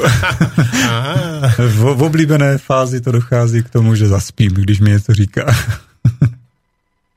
Ale to má, myslím, že dost mužů, jakože tohle, že jsou i jiné situace, kdy je to takový mm, jako kdyby míň patřičný, že to tam člověk cítí, že, že tam by to teda být nemuselo, že, že tam jako kdyby člověk tím fakt ubližuje. A ako to vyzerá, keď sa chceš postaviť tomu svojmu sklonu, vypnúť pri nej? Uh, no, většinou se snažím jako kdyby procítit, jaký to je, být ta nejuzavřenější krabice na celém světě, kde nepronikne vůbec nic, kde je jenom čistě ten můj svět, kde jsem si já sám nadýchal a jinak to zaplnil. Takže toto, jakože abych to viděl. Jo, a někdy se dokonce stane i to, že už se na to těším, že, že kdy znova budu uzavřený, kdy znova bude ta situace, že abych se, abych eh, do toho jako kdyby mohl víc vhlídnout, abych mohl víc nahlídnout do, té, do toho celého, co všechno se tam děje vlastně, co se děje s mojí myslí v tu chvíli, co se děje s energií v těle, že opravdu tam je spousta věcí, které, když jim člověk začne věnovat pozornost, tak zjistí, že už jenom toto samotné uvědomění, že se to děje, pomůže k tomu, že se to najednou změní v úplně něco jiného. Vlastně ta uzavřenost se najednou stane velkou otevřeností nebo štědrostí nebo něčím takovým. Takže to je ideální případ. Méně ideální případ je, že začnu vlastně záměrně dělat opak toho. že jako kdyby začnu se záměrně otevírat v tu chvíli. Jo. Je to trochu na sílu, je to takový ten úsměv, který je trochu vynucený, ale mm, cítím jako, že, že, že to jde, že to jde i takto. Jako kdyby jít proti srsti té mysli trochu. To je taká zaujímavá výzva vlastne vojsť do tej nepohody, lebo v tomto je vlastne tá veľká nepohoda. A obzvlášť, keď je tam tá žena, ktorá ako tie veci hodne vníma, aspoň nemám skúsenosť s mojou mm-hmm. ženou, že oni bytostne neznášajú, keď sa zatváram hej, hej, hej. A strašne do toho rýpu, aj deti. No. No je to, je to bytostná výzva, ale zase zároveň ve vztahu s tou ženou to jde líp, jo, protože tam je ta citová vazba, že pokud člověk nesklouzne na to, že je naštvaný, že ho z toho tahá, z té jeho jeskyně, tak je tam ta citová vazba, která člověka spíš jako motivuje k tomu se otevřít, jako kdyby být vnímavý. Takže nevím, to by vám asi řekla moje žena, jestli je to tam lepší, ale já mám pocit, že tam je to, tam to, tam je to lepší, jakože tam už nemám tak silný sklony se zavírat. Bylo to horší určitě. A nestáva sa vám, že niekedy, keď si idete po krku, hej, taký riadne zaiskrený, tak mm. si to vyhadzujete tak na oči, že teraz by si mali na týždeň do jaskyne, aby si videl, aký si zlý.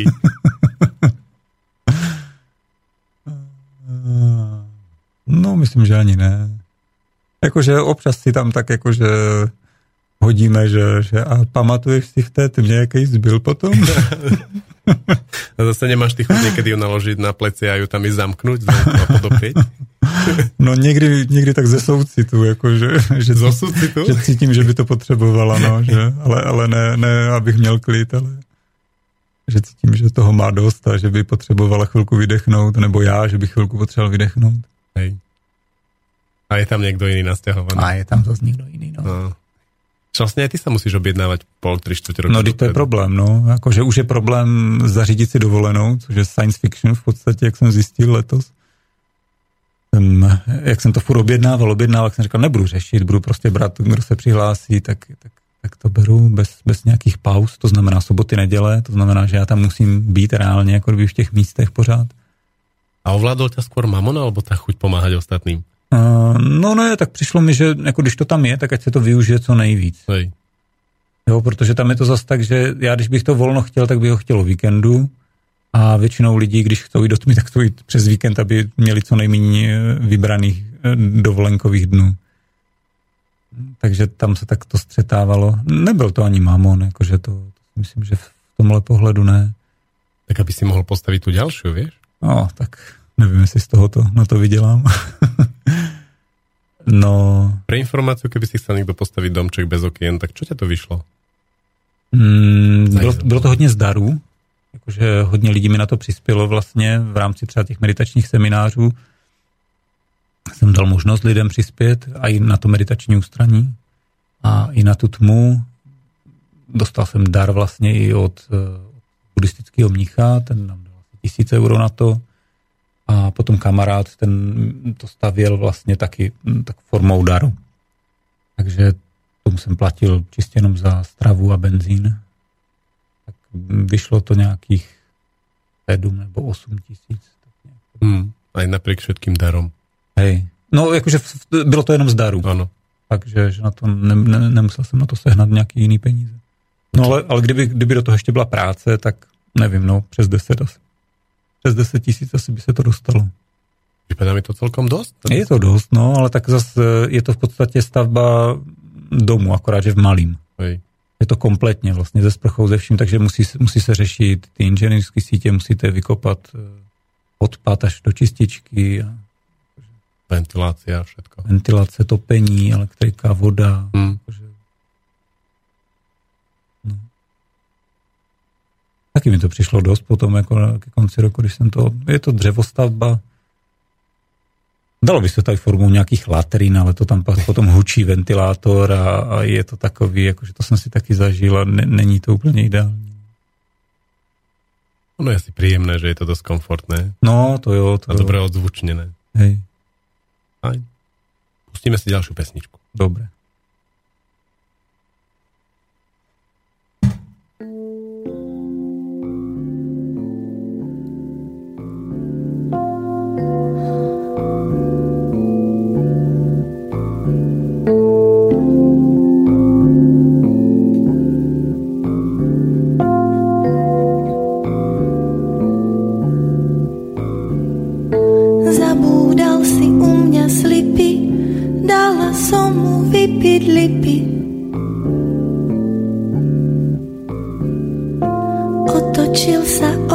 Opípol, strašne ku mne prilipol.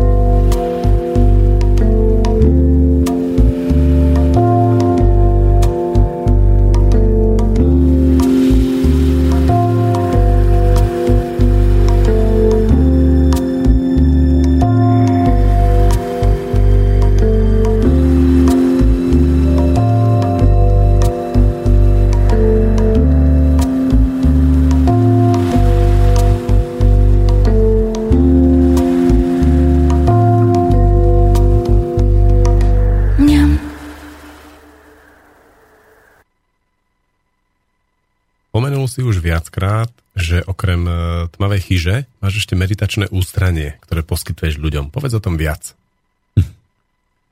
Tak to meditační ústraní, to vlastně vzniklo jako první, to byla první idea, poskytnout lidem prostor, kde nějakým způsobem můžou být sami ze sebou, můžou být s tím, co se, co se v nich odehrává. Po případě tam přímo meditovat, pokud už nějakým způsobem na sobě pracují. A takže ta už funguje, třetí rok je to už pomalu. Aký je rozdiel medzi nejakou chalúbkou, ktorú si prenajmem niekde a meditačným ústraním? no v podstatě žádný. Jsou to, je to tak jakože velmi jednoduše a tak spartiansky zařízené, zařízená maringotka původně, kterou jsme rozebrali úplně a zůstal jenom základ a ten se přestavil. Takže taky malinký domeček, kde je veškerý vybavení, takže dalo by se tam fungovat celoročně a lidi tam opravdu chodí, třeba i v zimě. A, akorát, že je to úplně odříznutý vlastně, že od e, Záježové je to půl hodinky, jakože pěšky tam člověk musí si, si dojít. Musí tam donést vodu, elektrika je tam jenom ze solárního panelu, vlastně, který je na střeše nabíjí se autobaterie. Je, je to takový hodně, že si člověk zakusí, jaký to je, když je opravdu sám, co všechno potřebuje, co všechno spotřebuje. Hmm. A jak se chová vlastně. Že oni ty procesy, které tam probíhají vevnitř v člověku, tak jsou dost podobný i, i té tmě objevují se tam silný strachy třeba v noci, jo, že člověk, který není zvyklý sám, chodí takhle ven do lesa, tak, tak tam mývá zajímavé věci po večerech. A dost tam lidi chodí na, právě na tu meditaci. Ně, někteří jsou tam i třeba klidně na měsíc. Tam tiež ponúkaš tú službu alebo tú možnosť, že ho tam budeš sprevádzať, raz denne za ním prídeš a tak? Hej, taky no, je, to, je tam, tam taky jako možnost, že pokud ten člověk si tam jde spíš odpočinout, přeskládat nějaké věci v hlavě. Někteří lidi tam chodí psát, potřebují mít čas, nebýt rušení, tak, tam zajdou. Mají zájem o meditaci, mají zájem o nějakou práci vlastně sami ze sebou, tak tam můžu zajít a můžeme chvilku se o tom pobavit, můžu jim navrhnout nějaký způsoby vlastně. Je to na nějakom peknom místě? Hore? Je to na kopci pod lesem, vlastně na takové velké louce nahoře a je tam výhled vlastně na celou zážovu. Je to taková otevřený místo. Čiže přímo výhled jako na dědinu. No, ale tak ta dědina, no. Zážová, to jsou... Lazy, kopa. No, no, jsem tam nějaký dům. Kopa a spousta novou sadlíkou. takže to místo je, je, je dobrý, no. Já jsem, když, když jsme o tom začali uvažovat, tak vlastně jsem vybíral nějakých 5-6 míst, které by byly dobrý na, na to, aby bylo dostatečně blízko a zároveň dostatečně daleko. A jedno z těch míst právě, jako jsem bylo tady toto, který, který nám potom poskytl vlastně chlapík, že prodával pozemek, tak, tak jsme to. Jakože velmi dobrý. Jakože fakt.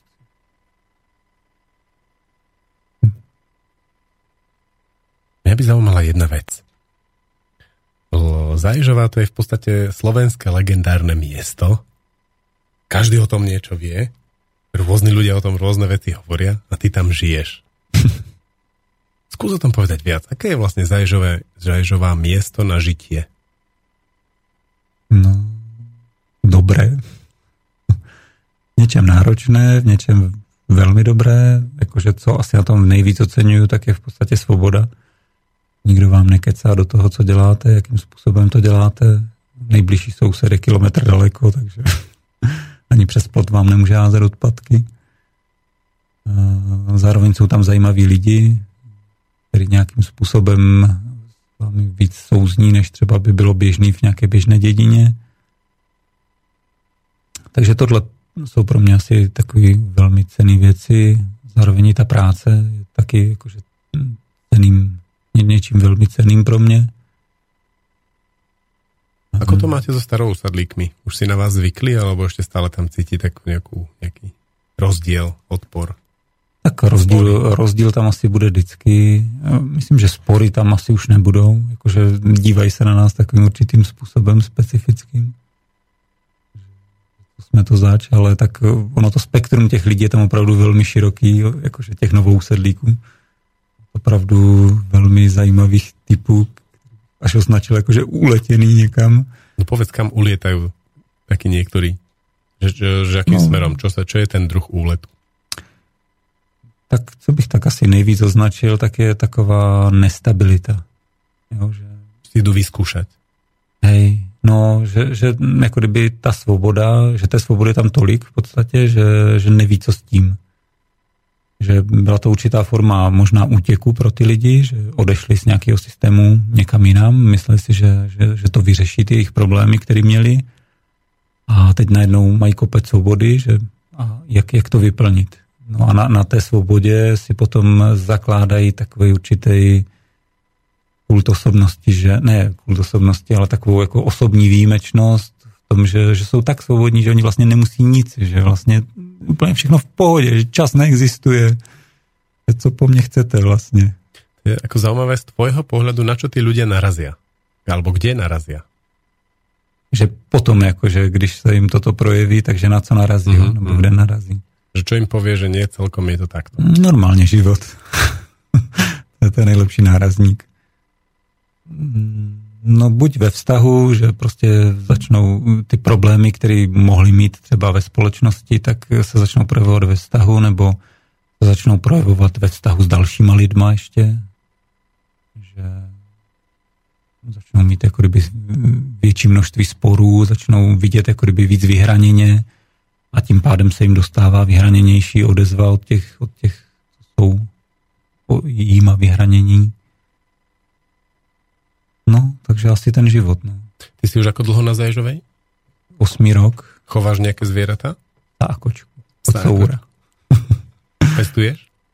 Uh, no, máme zahrádku, jakože měli jsme i kozy, ale to jsme zrušili, že to je moc práce, že my jsme jako hodně zaměstnaní a zároveň jakože dost cestujeme, takže být jako, mít něco takového už potom, tak to už je člověk zavázaný hodně, hlavně v zimě se o to postarat. Já jsem dělal v zoologické, takže jakože mám k tomu silné vazby a ty obrazy, které jsem měl v té tmě, tak se hodně týkali. Měl jsem tam několik voliér postavených s, různýma, s různým exotickým ptactvem. A kde v zoologické si robil? V Olomouci. A v čom? V akých, v, alebo v, akej, v akých klietkách? V jakých klietkách? no, měl jsem na starosti ptáky. A. A ty lidi, kteří se o to starali, takže jsem byl takový vrchní tam tady na tyto věci, tak to, to byla taková moje velká vášeň. A ty jsi taký vtáčka? No, no v podstatě Vy, jo, no. Vyznáš sa, niečo začviriká, ty hneď vieš, čo to je? Hej. ne úplně všechno tady z těch našich, já jsem byl spíš orientovaný na, na, na tropický plodožravý ptáky. A to mě bavilo dost, jako mě to naplňovalo, no to je taková kreativní kreativní činnost, kde člověk zároveň musí respektovat toho, toho ptáka, protože když se mu moc chce přiblížit, tak on to nesnáší, to, to by se umlátil. A je to vlastně v průběhu roku, pořád se něco děje, pořád je něco jinak.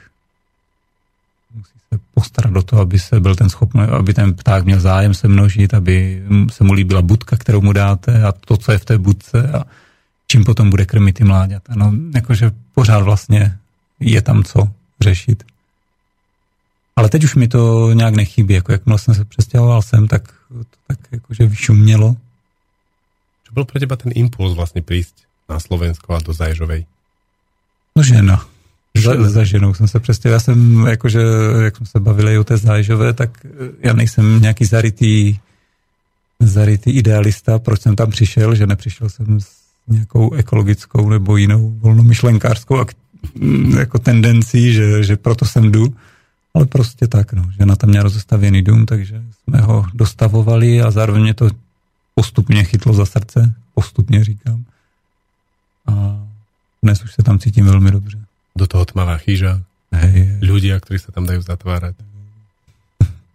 Ako si ty vlastne vo svojom živote stretol meditáciu a tento duchovný rozmer? No, tak v podstatě jsem začal už někdy v pubertě, to bylo ještě před revolucí, jsem sem tam tak nakoukl do něčeho, co bylo povolené, nebo co bylo méně povolené. Čím to bylo? Co na tom přiťahovalo? Protože si se spíjají v pětky v krčmách a ty si... Čo? Jakože já jsem asi takový exot v tom, já jsem se spil párkrát a asi tak pětkrát a z toho jednou, když už jsem teda zvracel doma z balkonu a vedle spali rodiče, tak jsem si říkal, že mám to zapotřebí, že jakože ten příjemný okamžik, kdy je člověku dobře, že se spije, tak, tak je chvilka, ale já vidím jako kdyby výsledek toho, že ta kocovina a že fakt to, to už nemusím. Takže to mě samo takhle pustilo. A bylo to tam, tak v pubertě, no, má člověk e, takový ty tlaky, že, že by chtěl žít nějak jinak a zároveň vlastně po škole jsem byl asi nějaký tři měsíce ve fabrice a teď jsem viděl vlastně, jak to funguje. Že jak to mají všichni v té fabrice ty chlapy naplánovaný, že prostě ráno, brzo, o šesté do fabriky, tam si poznadávají, zakouřijou si, makají, pauza, zase si poznadávají na šéfa, poznadávají si na práci, na starou, na auto, na chatu a přišlo mi to strašně omezený, že vlastně takovým způsobem žít a takhle promrhat vlastně celý život. A po mě to trhalo na kusy a jak jsem byl mladý, tak vlastně jsem ani nevěděl, že co vlastně, jak, jak, jak jinak se dá žít, jak jinak to řešit a tak se z toho vyvinula taková vleklá deprese vlastně, že jsem byl úplně zoufalý. Já jsem viděl lidi v autě, jak sedí a přišlo mi to strašný, že vlastně, že jako kdyby nasedneš do něčeho a už tě to odveze až, až, až do hřbitov. Takže dlouhou dobu vlastně jsem se svezl na takové té vlně revoluční, jako která přišla, kdy najednou bylo spoustu možností, spoustu nových myšlenkových proudů. Všechno mě zajímalo, všechno mě to oslovovalo od filozofie, anarchie, hippies a všechno, prostě všechny možnosti jsem si oskoušel a vždycky, když jsem to zkusil, tak jsem zjistil, že no jo, ale tak když jsem hippisák, tak to bych měl kouřit trávu, ale mě to nedělá dobře. Zo všetkého je nějaká kocovina. Hej, ze všeho byla nějaká kocovina a tak jsem začal potom filozofie trošku, to, to mě tak jako zaujalo, ale potom zase jsem narazil na nějak takový ty existencionalistický proudy, které tam byly a to byla čistá deprese, tak to už jsem si říkal, že jakože svojí myslí se dostávat do deprese, když v ní nejsem. Že, Celoživotná kocovina. No, že tak to ne, to, to by bylo moc silný kafe. A tak to postupně mně se to začalo objevovat, že vlastně mě to začalo zajímat, přitahovat a od té doby vlastně jsem se toho nepustil. Nebo mě to nepustilo. Po meditaci kocovinu nemáš? Ani po tmavé chyži? Většinou ne. No. Jako tam té meditaci i v té tmavé chyži, když si člověk okusí, že může fungovat jeho mysl a on nějak jinak, a že to jde? A jaký ten stav vlastně je oproti tomu běžnému fungování, tak mu přijde úplně marný vlastně ten život používat na něco jiného. Jo, že opravdu vidí obrovskou cenost, kterou máme v sobě a snaží se prostě jako kdyby překročíš určitý práh, za který už se nedá vrátit jenom tak lehko vážně zpátky. Takže je to takový varování, že kdo chce začít meditovat, tak že si to má dobře rozmyslet, že potom už se těžko vrací zpět. Viděl kamarátov? No tak to si, myslím, to si myslím, že ani ne. To keď jsou to kamaráti, s kterými se chodí v pětky spíjet, no, Tak to jo, no, tak ale to už potom vidí, že už to nejsou kamarádi, no, že to už jsou takový udržovatelé nějaké iluze. Uh, to tak bývá. No, se ti to přeskládá ten život potom a svět celý se ti přeskládá jinak. Že začnou k tobě chodit jiní, jiní lidi, začne tě zajímat něco úplně jinak. Stretol si nějakou zásadnou osobnost, která tě v tomto posunula, otočila, zmenila, nasmerovala? Hej, to určitě, bylo jich víc, bylo jich hodně a je jich hodně ještě pořád, jakože pořád mě ještě tento typ lidí zajímá, takže jo. Povedz nějakou příhodu s někým, koho si takto stretol a co ti to dalo? Nechci jmenovat. Tam je to, to, to, to, to byla vel, velmi silná osoba, bylo to velmi silný období pro mě.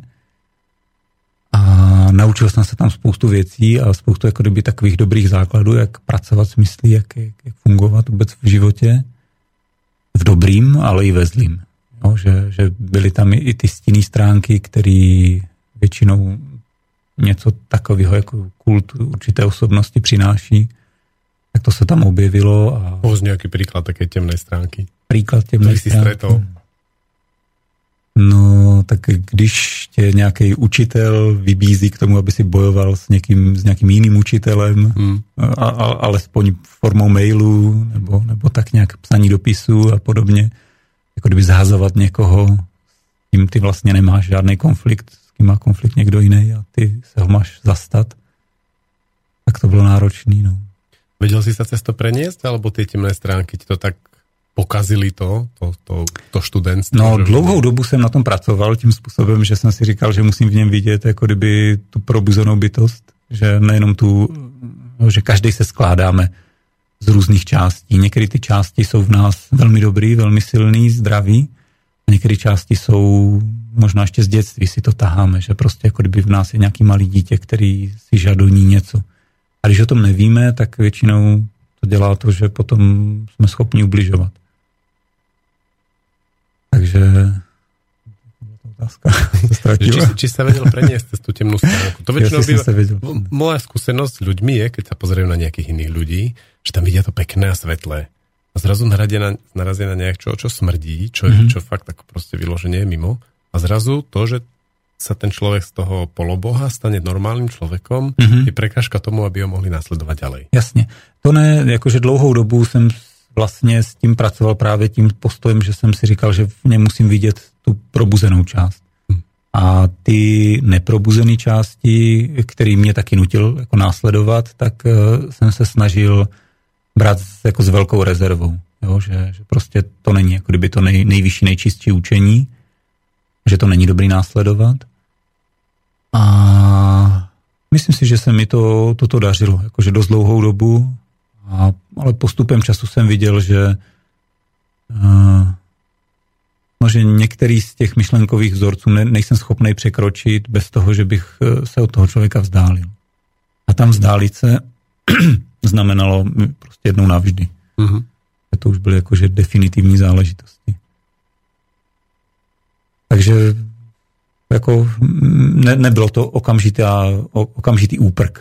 Jakože bylo to v rámci několika let, kdy jsem se opravdu snažil uh, změnit ten svůj vnitřní postoj k němu.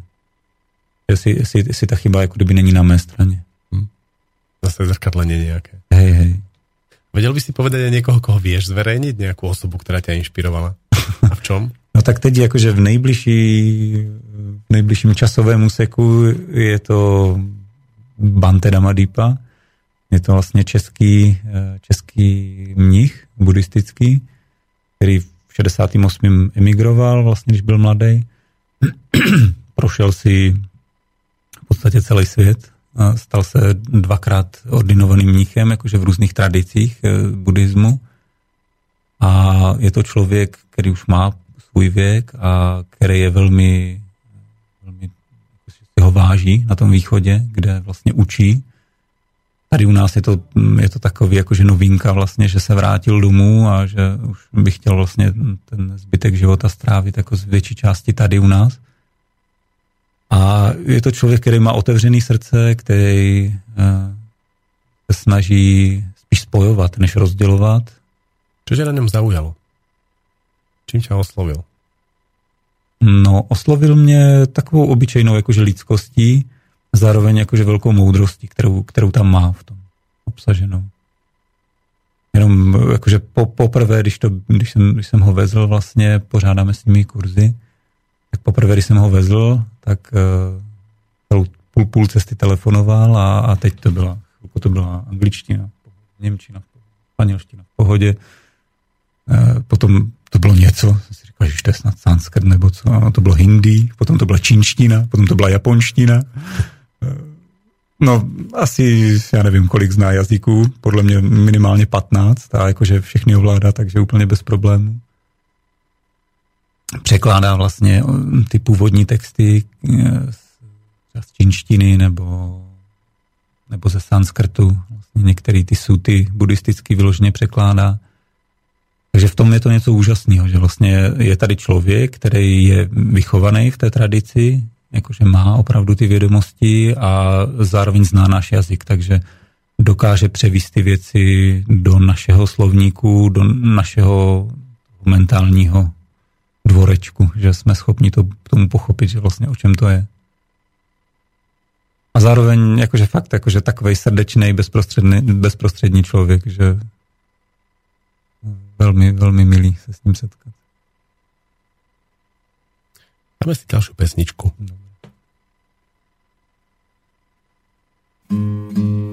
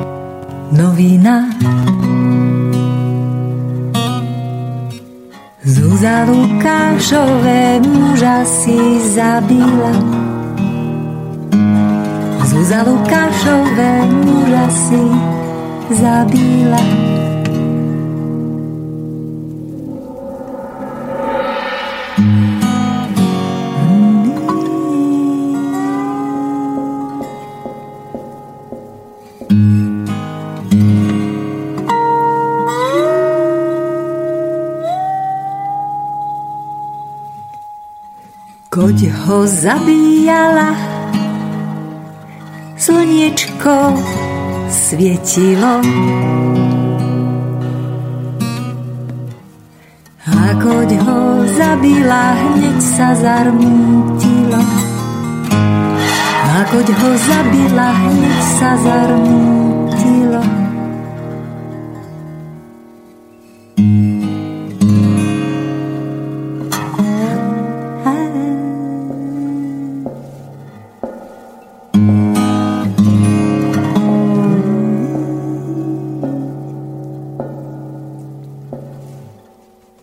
Prečo si, Zuzanka, prečo ho zabíla? Či pre tie peniaze, či ho nelúbila? Či pre tie peniaze, či ho nelúbila?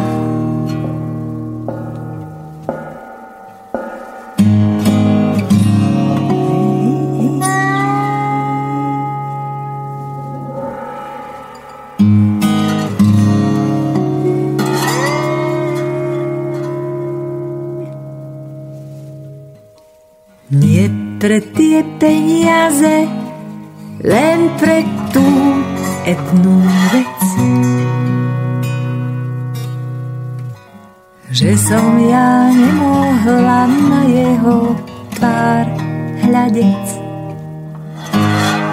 Že som ja nemohla na jeho tvár hľadec.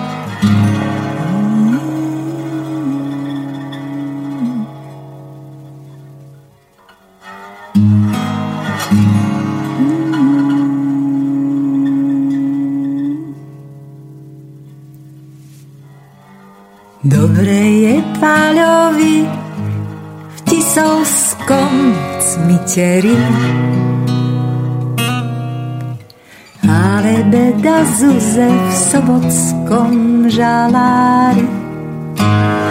Ale beda Zuze v sobotskom žalári.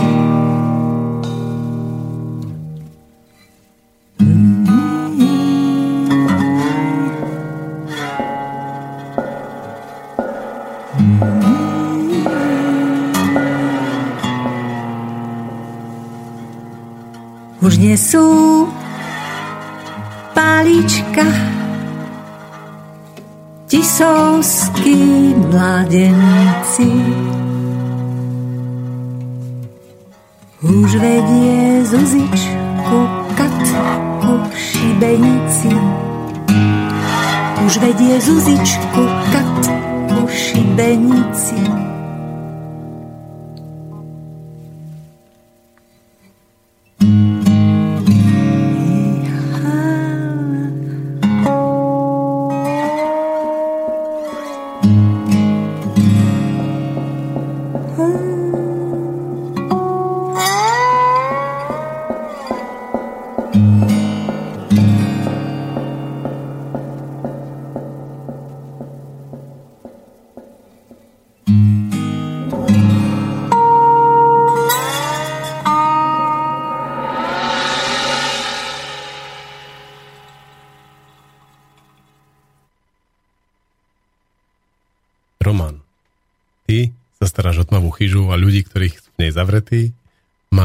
meditačné centrum v ústraní, máš e, kurzy meditácie. Hmm. Chcem sa ťa spýtať na tvoje životné poslanie. Ako ty vnímaš to, čo vlastne robíš? Čo to je? No, určitě jakože ten postoj, který bych tam chtěl mít, tak je postoj nějaké služby by naučit se být prospěšný. A zároveň vidím, že v rámci toho se i já spoustu věcí učím, že to není, že by, že by to bylo jenom jednosměrná záležitost, že já bych tam byl pro toho člověka a já už jako kompletní osobnost, kompletní člověk, který by předával nejvyšší moudrost, tak to, tak to není. No, že opravdu je to vzájemná, vzájemná věc. Asi to tak je, že člověk, když se dá jako kdyby na tu cestu snahy o nějakou prospěšnost, a je to jedno, jak ji specifikuje, tak eh, že to začne jemu samotným odhalovat spoustu věcí na něm, spoustu věcí na životě. Díky tomu se začne učit a zjišťuje, že když jsme zdánlivě nejštědřejší, zdánlivě nejprospěšnější, takže taková ta tendence té chtivosti a sebestřednosti se tam začíná objevovat velmi silně. Ako to cítíš ty sám na sebe? To je velmi zaujímavý postreh. No na sobě to pocituju tak, že občas eh, je mi zle z toho, ze sebe, že vidím, že mám občas ten postoj, že i ta služba je občas s prostým obchodem, že, že za to, že teď něco dám, tak očekávám, že aspoň jako, že se na mě usměješ, nebo, nebo že poděkuješ. Jo, takže člověk tam aspoň čeká na oplátku, um, jako kdyby to po, že pozitivní přijetí. No ale to, to, to není služba. To je prostý obchod. Takže to v té tmě je to velmi viditelný no, pro mě určitě. Že vidím, že někdy snažím se mít takový postoj, že jako kdyby, aby ten, eh, to, co jde ze mě, to, to, co jsem schopný tomu člověku dát, tak aby, aby to bylo opravdu prospěšný pro něho a že mě nezajímá vlastně ten výsledek. Jo, že pokud mu to prospěje za měsíc, za dva, za pět let, tak jenom ať mu to prospěje, že já nemusím vidět ten výsledek, nemusím být přitom. Ty jsi si ten svůj díl už zobral. Hej, já už jsem se na tom kus naučil. Možná. Máš teraz ťah na niečo, čo chceš urobiť alebo vybudovať, zmeniť? No, momentálně ani ne. No tak jakože vidím, že, že o obě ty věci by, by se daly udělat tak, že, že by mohly být dvě. I ta tma by mohla být dvakrát, i to meditační ústraní by mohlo být dvakrát, protože je to zároveň dobrá kombinace s tou tmou, že když je člověk ve tmě, tak eh, potom dát si nějaký dva, tři dny ještě na tom ústraní, kdy mu všechny ty věci dosednou, zároveň už si zvyká na světlo, tak je to něco úplně jiného, než eh, rovnou skočit do těch všedních povinností, kdy ani člověk nemá čas, jako kdyby si to utřídit a ne, nemá čas to zintegrovat, ty prožitky. Takže tím se to dost třeba vyplňuje i to meditační ústraní, ta obsazenost a zároveň se objevují už i takový lidi, kteří by tam chtěli třeba na půl roku na to meditační ústraní, že teď jsem měl jednoho zájemce, jenomže to se prostě nedá. Jo, takže dalo by se to zdvojit všechno. Že si ochotný normálně povedať, že když tam chce někdo nastěhovat, tak ty pověš nie, lebo to slouží na tento účel? Hej, uh, hlavně ze začátku to bylo tak, že se mi ozývali mladý páry hmm. na víkend. tak jsem říkal, že jakože dlouho jsem nad tím špekuloval, že vlastně co, protože ze začátku bylo těch zájemců málo poměrně a že vzít, nevzít, že otevřu si nějakou jinou živnost, vlastně dám tam červenou lampičku, nebo co udělám. Ale nakonec jsem to ustál s takovým tím postojem, že opravdu je to pro jednoho člověka, výjimečně tam můžou jít dva teda, ale buď je poznám, anebo jako jim jasně odkomunikuju, že je to určený na meditaci nebo na takový vnitřní rozvoj. No, že to není jenom jako nějaká rekreační chatka, že aby, aby ten náboj vlastně toho místa tam zůstával. Hmm. A opravdu to tak funguje teďka, že chodí tam z 90% lidí, kteří tam jdou, jako kdyby za tím vnitřním rozvojem. Minuli jsme čas. No, výborně. Čo chceš povedať na záver? Môžeme tu tak chvíľku posedieť, že čo ti príde? Je těžký to, jak, jak se sklidním, tak nepřijde nic. Ale bylo mi tady dobře. Jakože slyšel jsem nějaký jistý ohlasy na, na vaše rádio. V podstatě nic z toho jsem nezažil. Byl jsem sám zvědavý, že vlastně, jaké, jaké to tady máte, jak to funguje. Ne, že bych nahlídl někam hlouběji, ale byla to zajímavá zkušenost pro mě. Ja ti ďakujem. Na tretí pokus sa nám podarilo sa tu stretnúť, robiť tento rozhovor. Prenikol som hlbšie k tebe aj k tomu, čo robíš, aj k tmavej chýži. Keď to niekedy mm. zase príde, tak rád aj na budúce. Dobre. Ďakujem ti a veľa šťastia. Mm-hmm. Aj tobie, aj poslucháčom.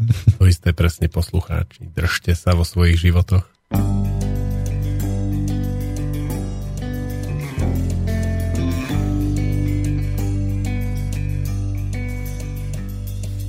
Kvapky červené na bielom papieri. Dúha nie je vždy, kde si to namieríš. Líca zelené a čelo studené. Nesmelo sa chvelo trochu viac, než sa mu chcel.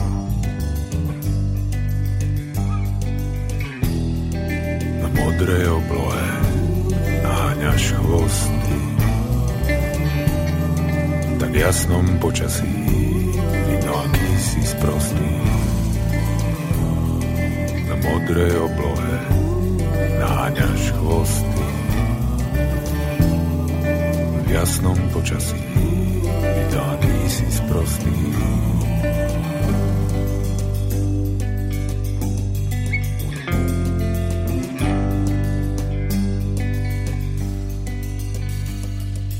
žltou trávou sníh v životě. Zhodená hodno brodě. Kvapky červené na bielom papieri ticho čakajú, kým ich začierníš. Na modrej oblohe náňaš chvost v jasnom počasí vidno, aký si sprostý modré oblohe náňaš chvosty. V jasnom počasí je to akýsi sprostý. V modré oblohe náňaš chvosty.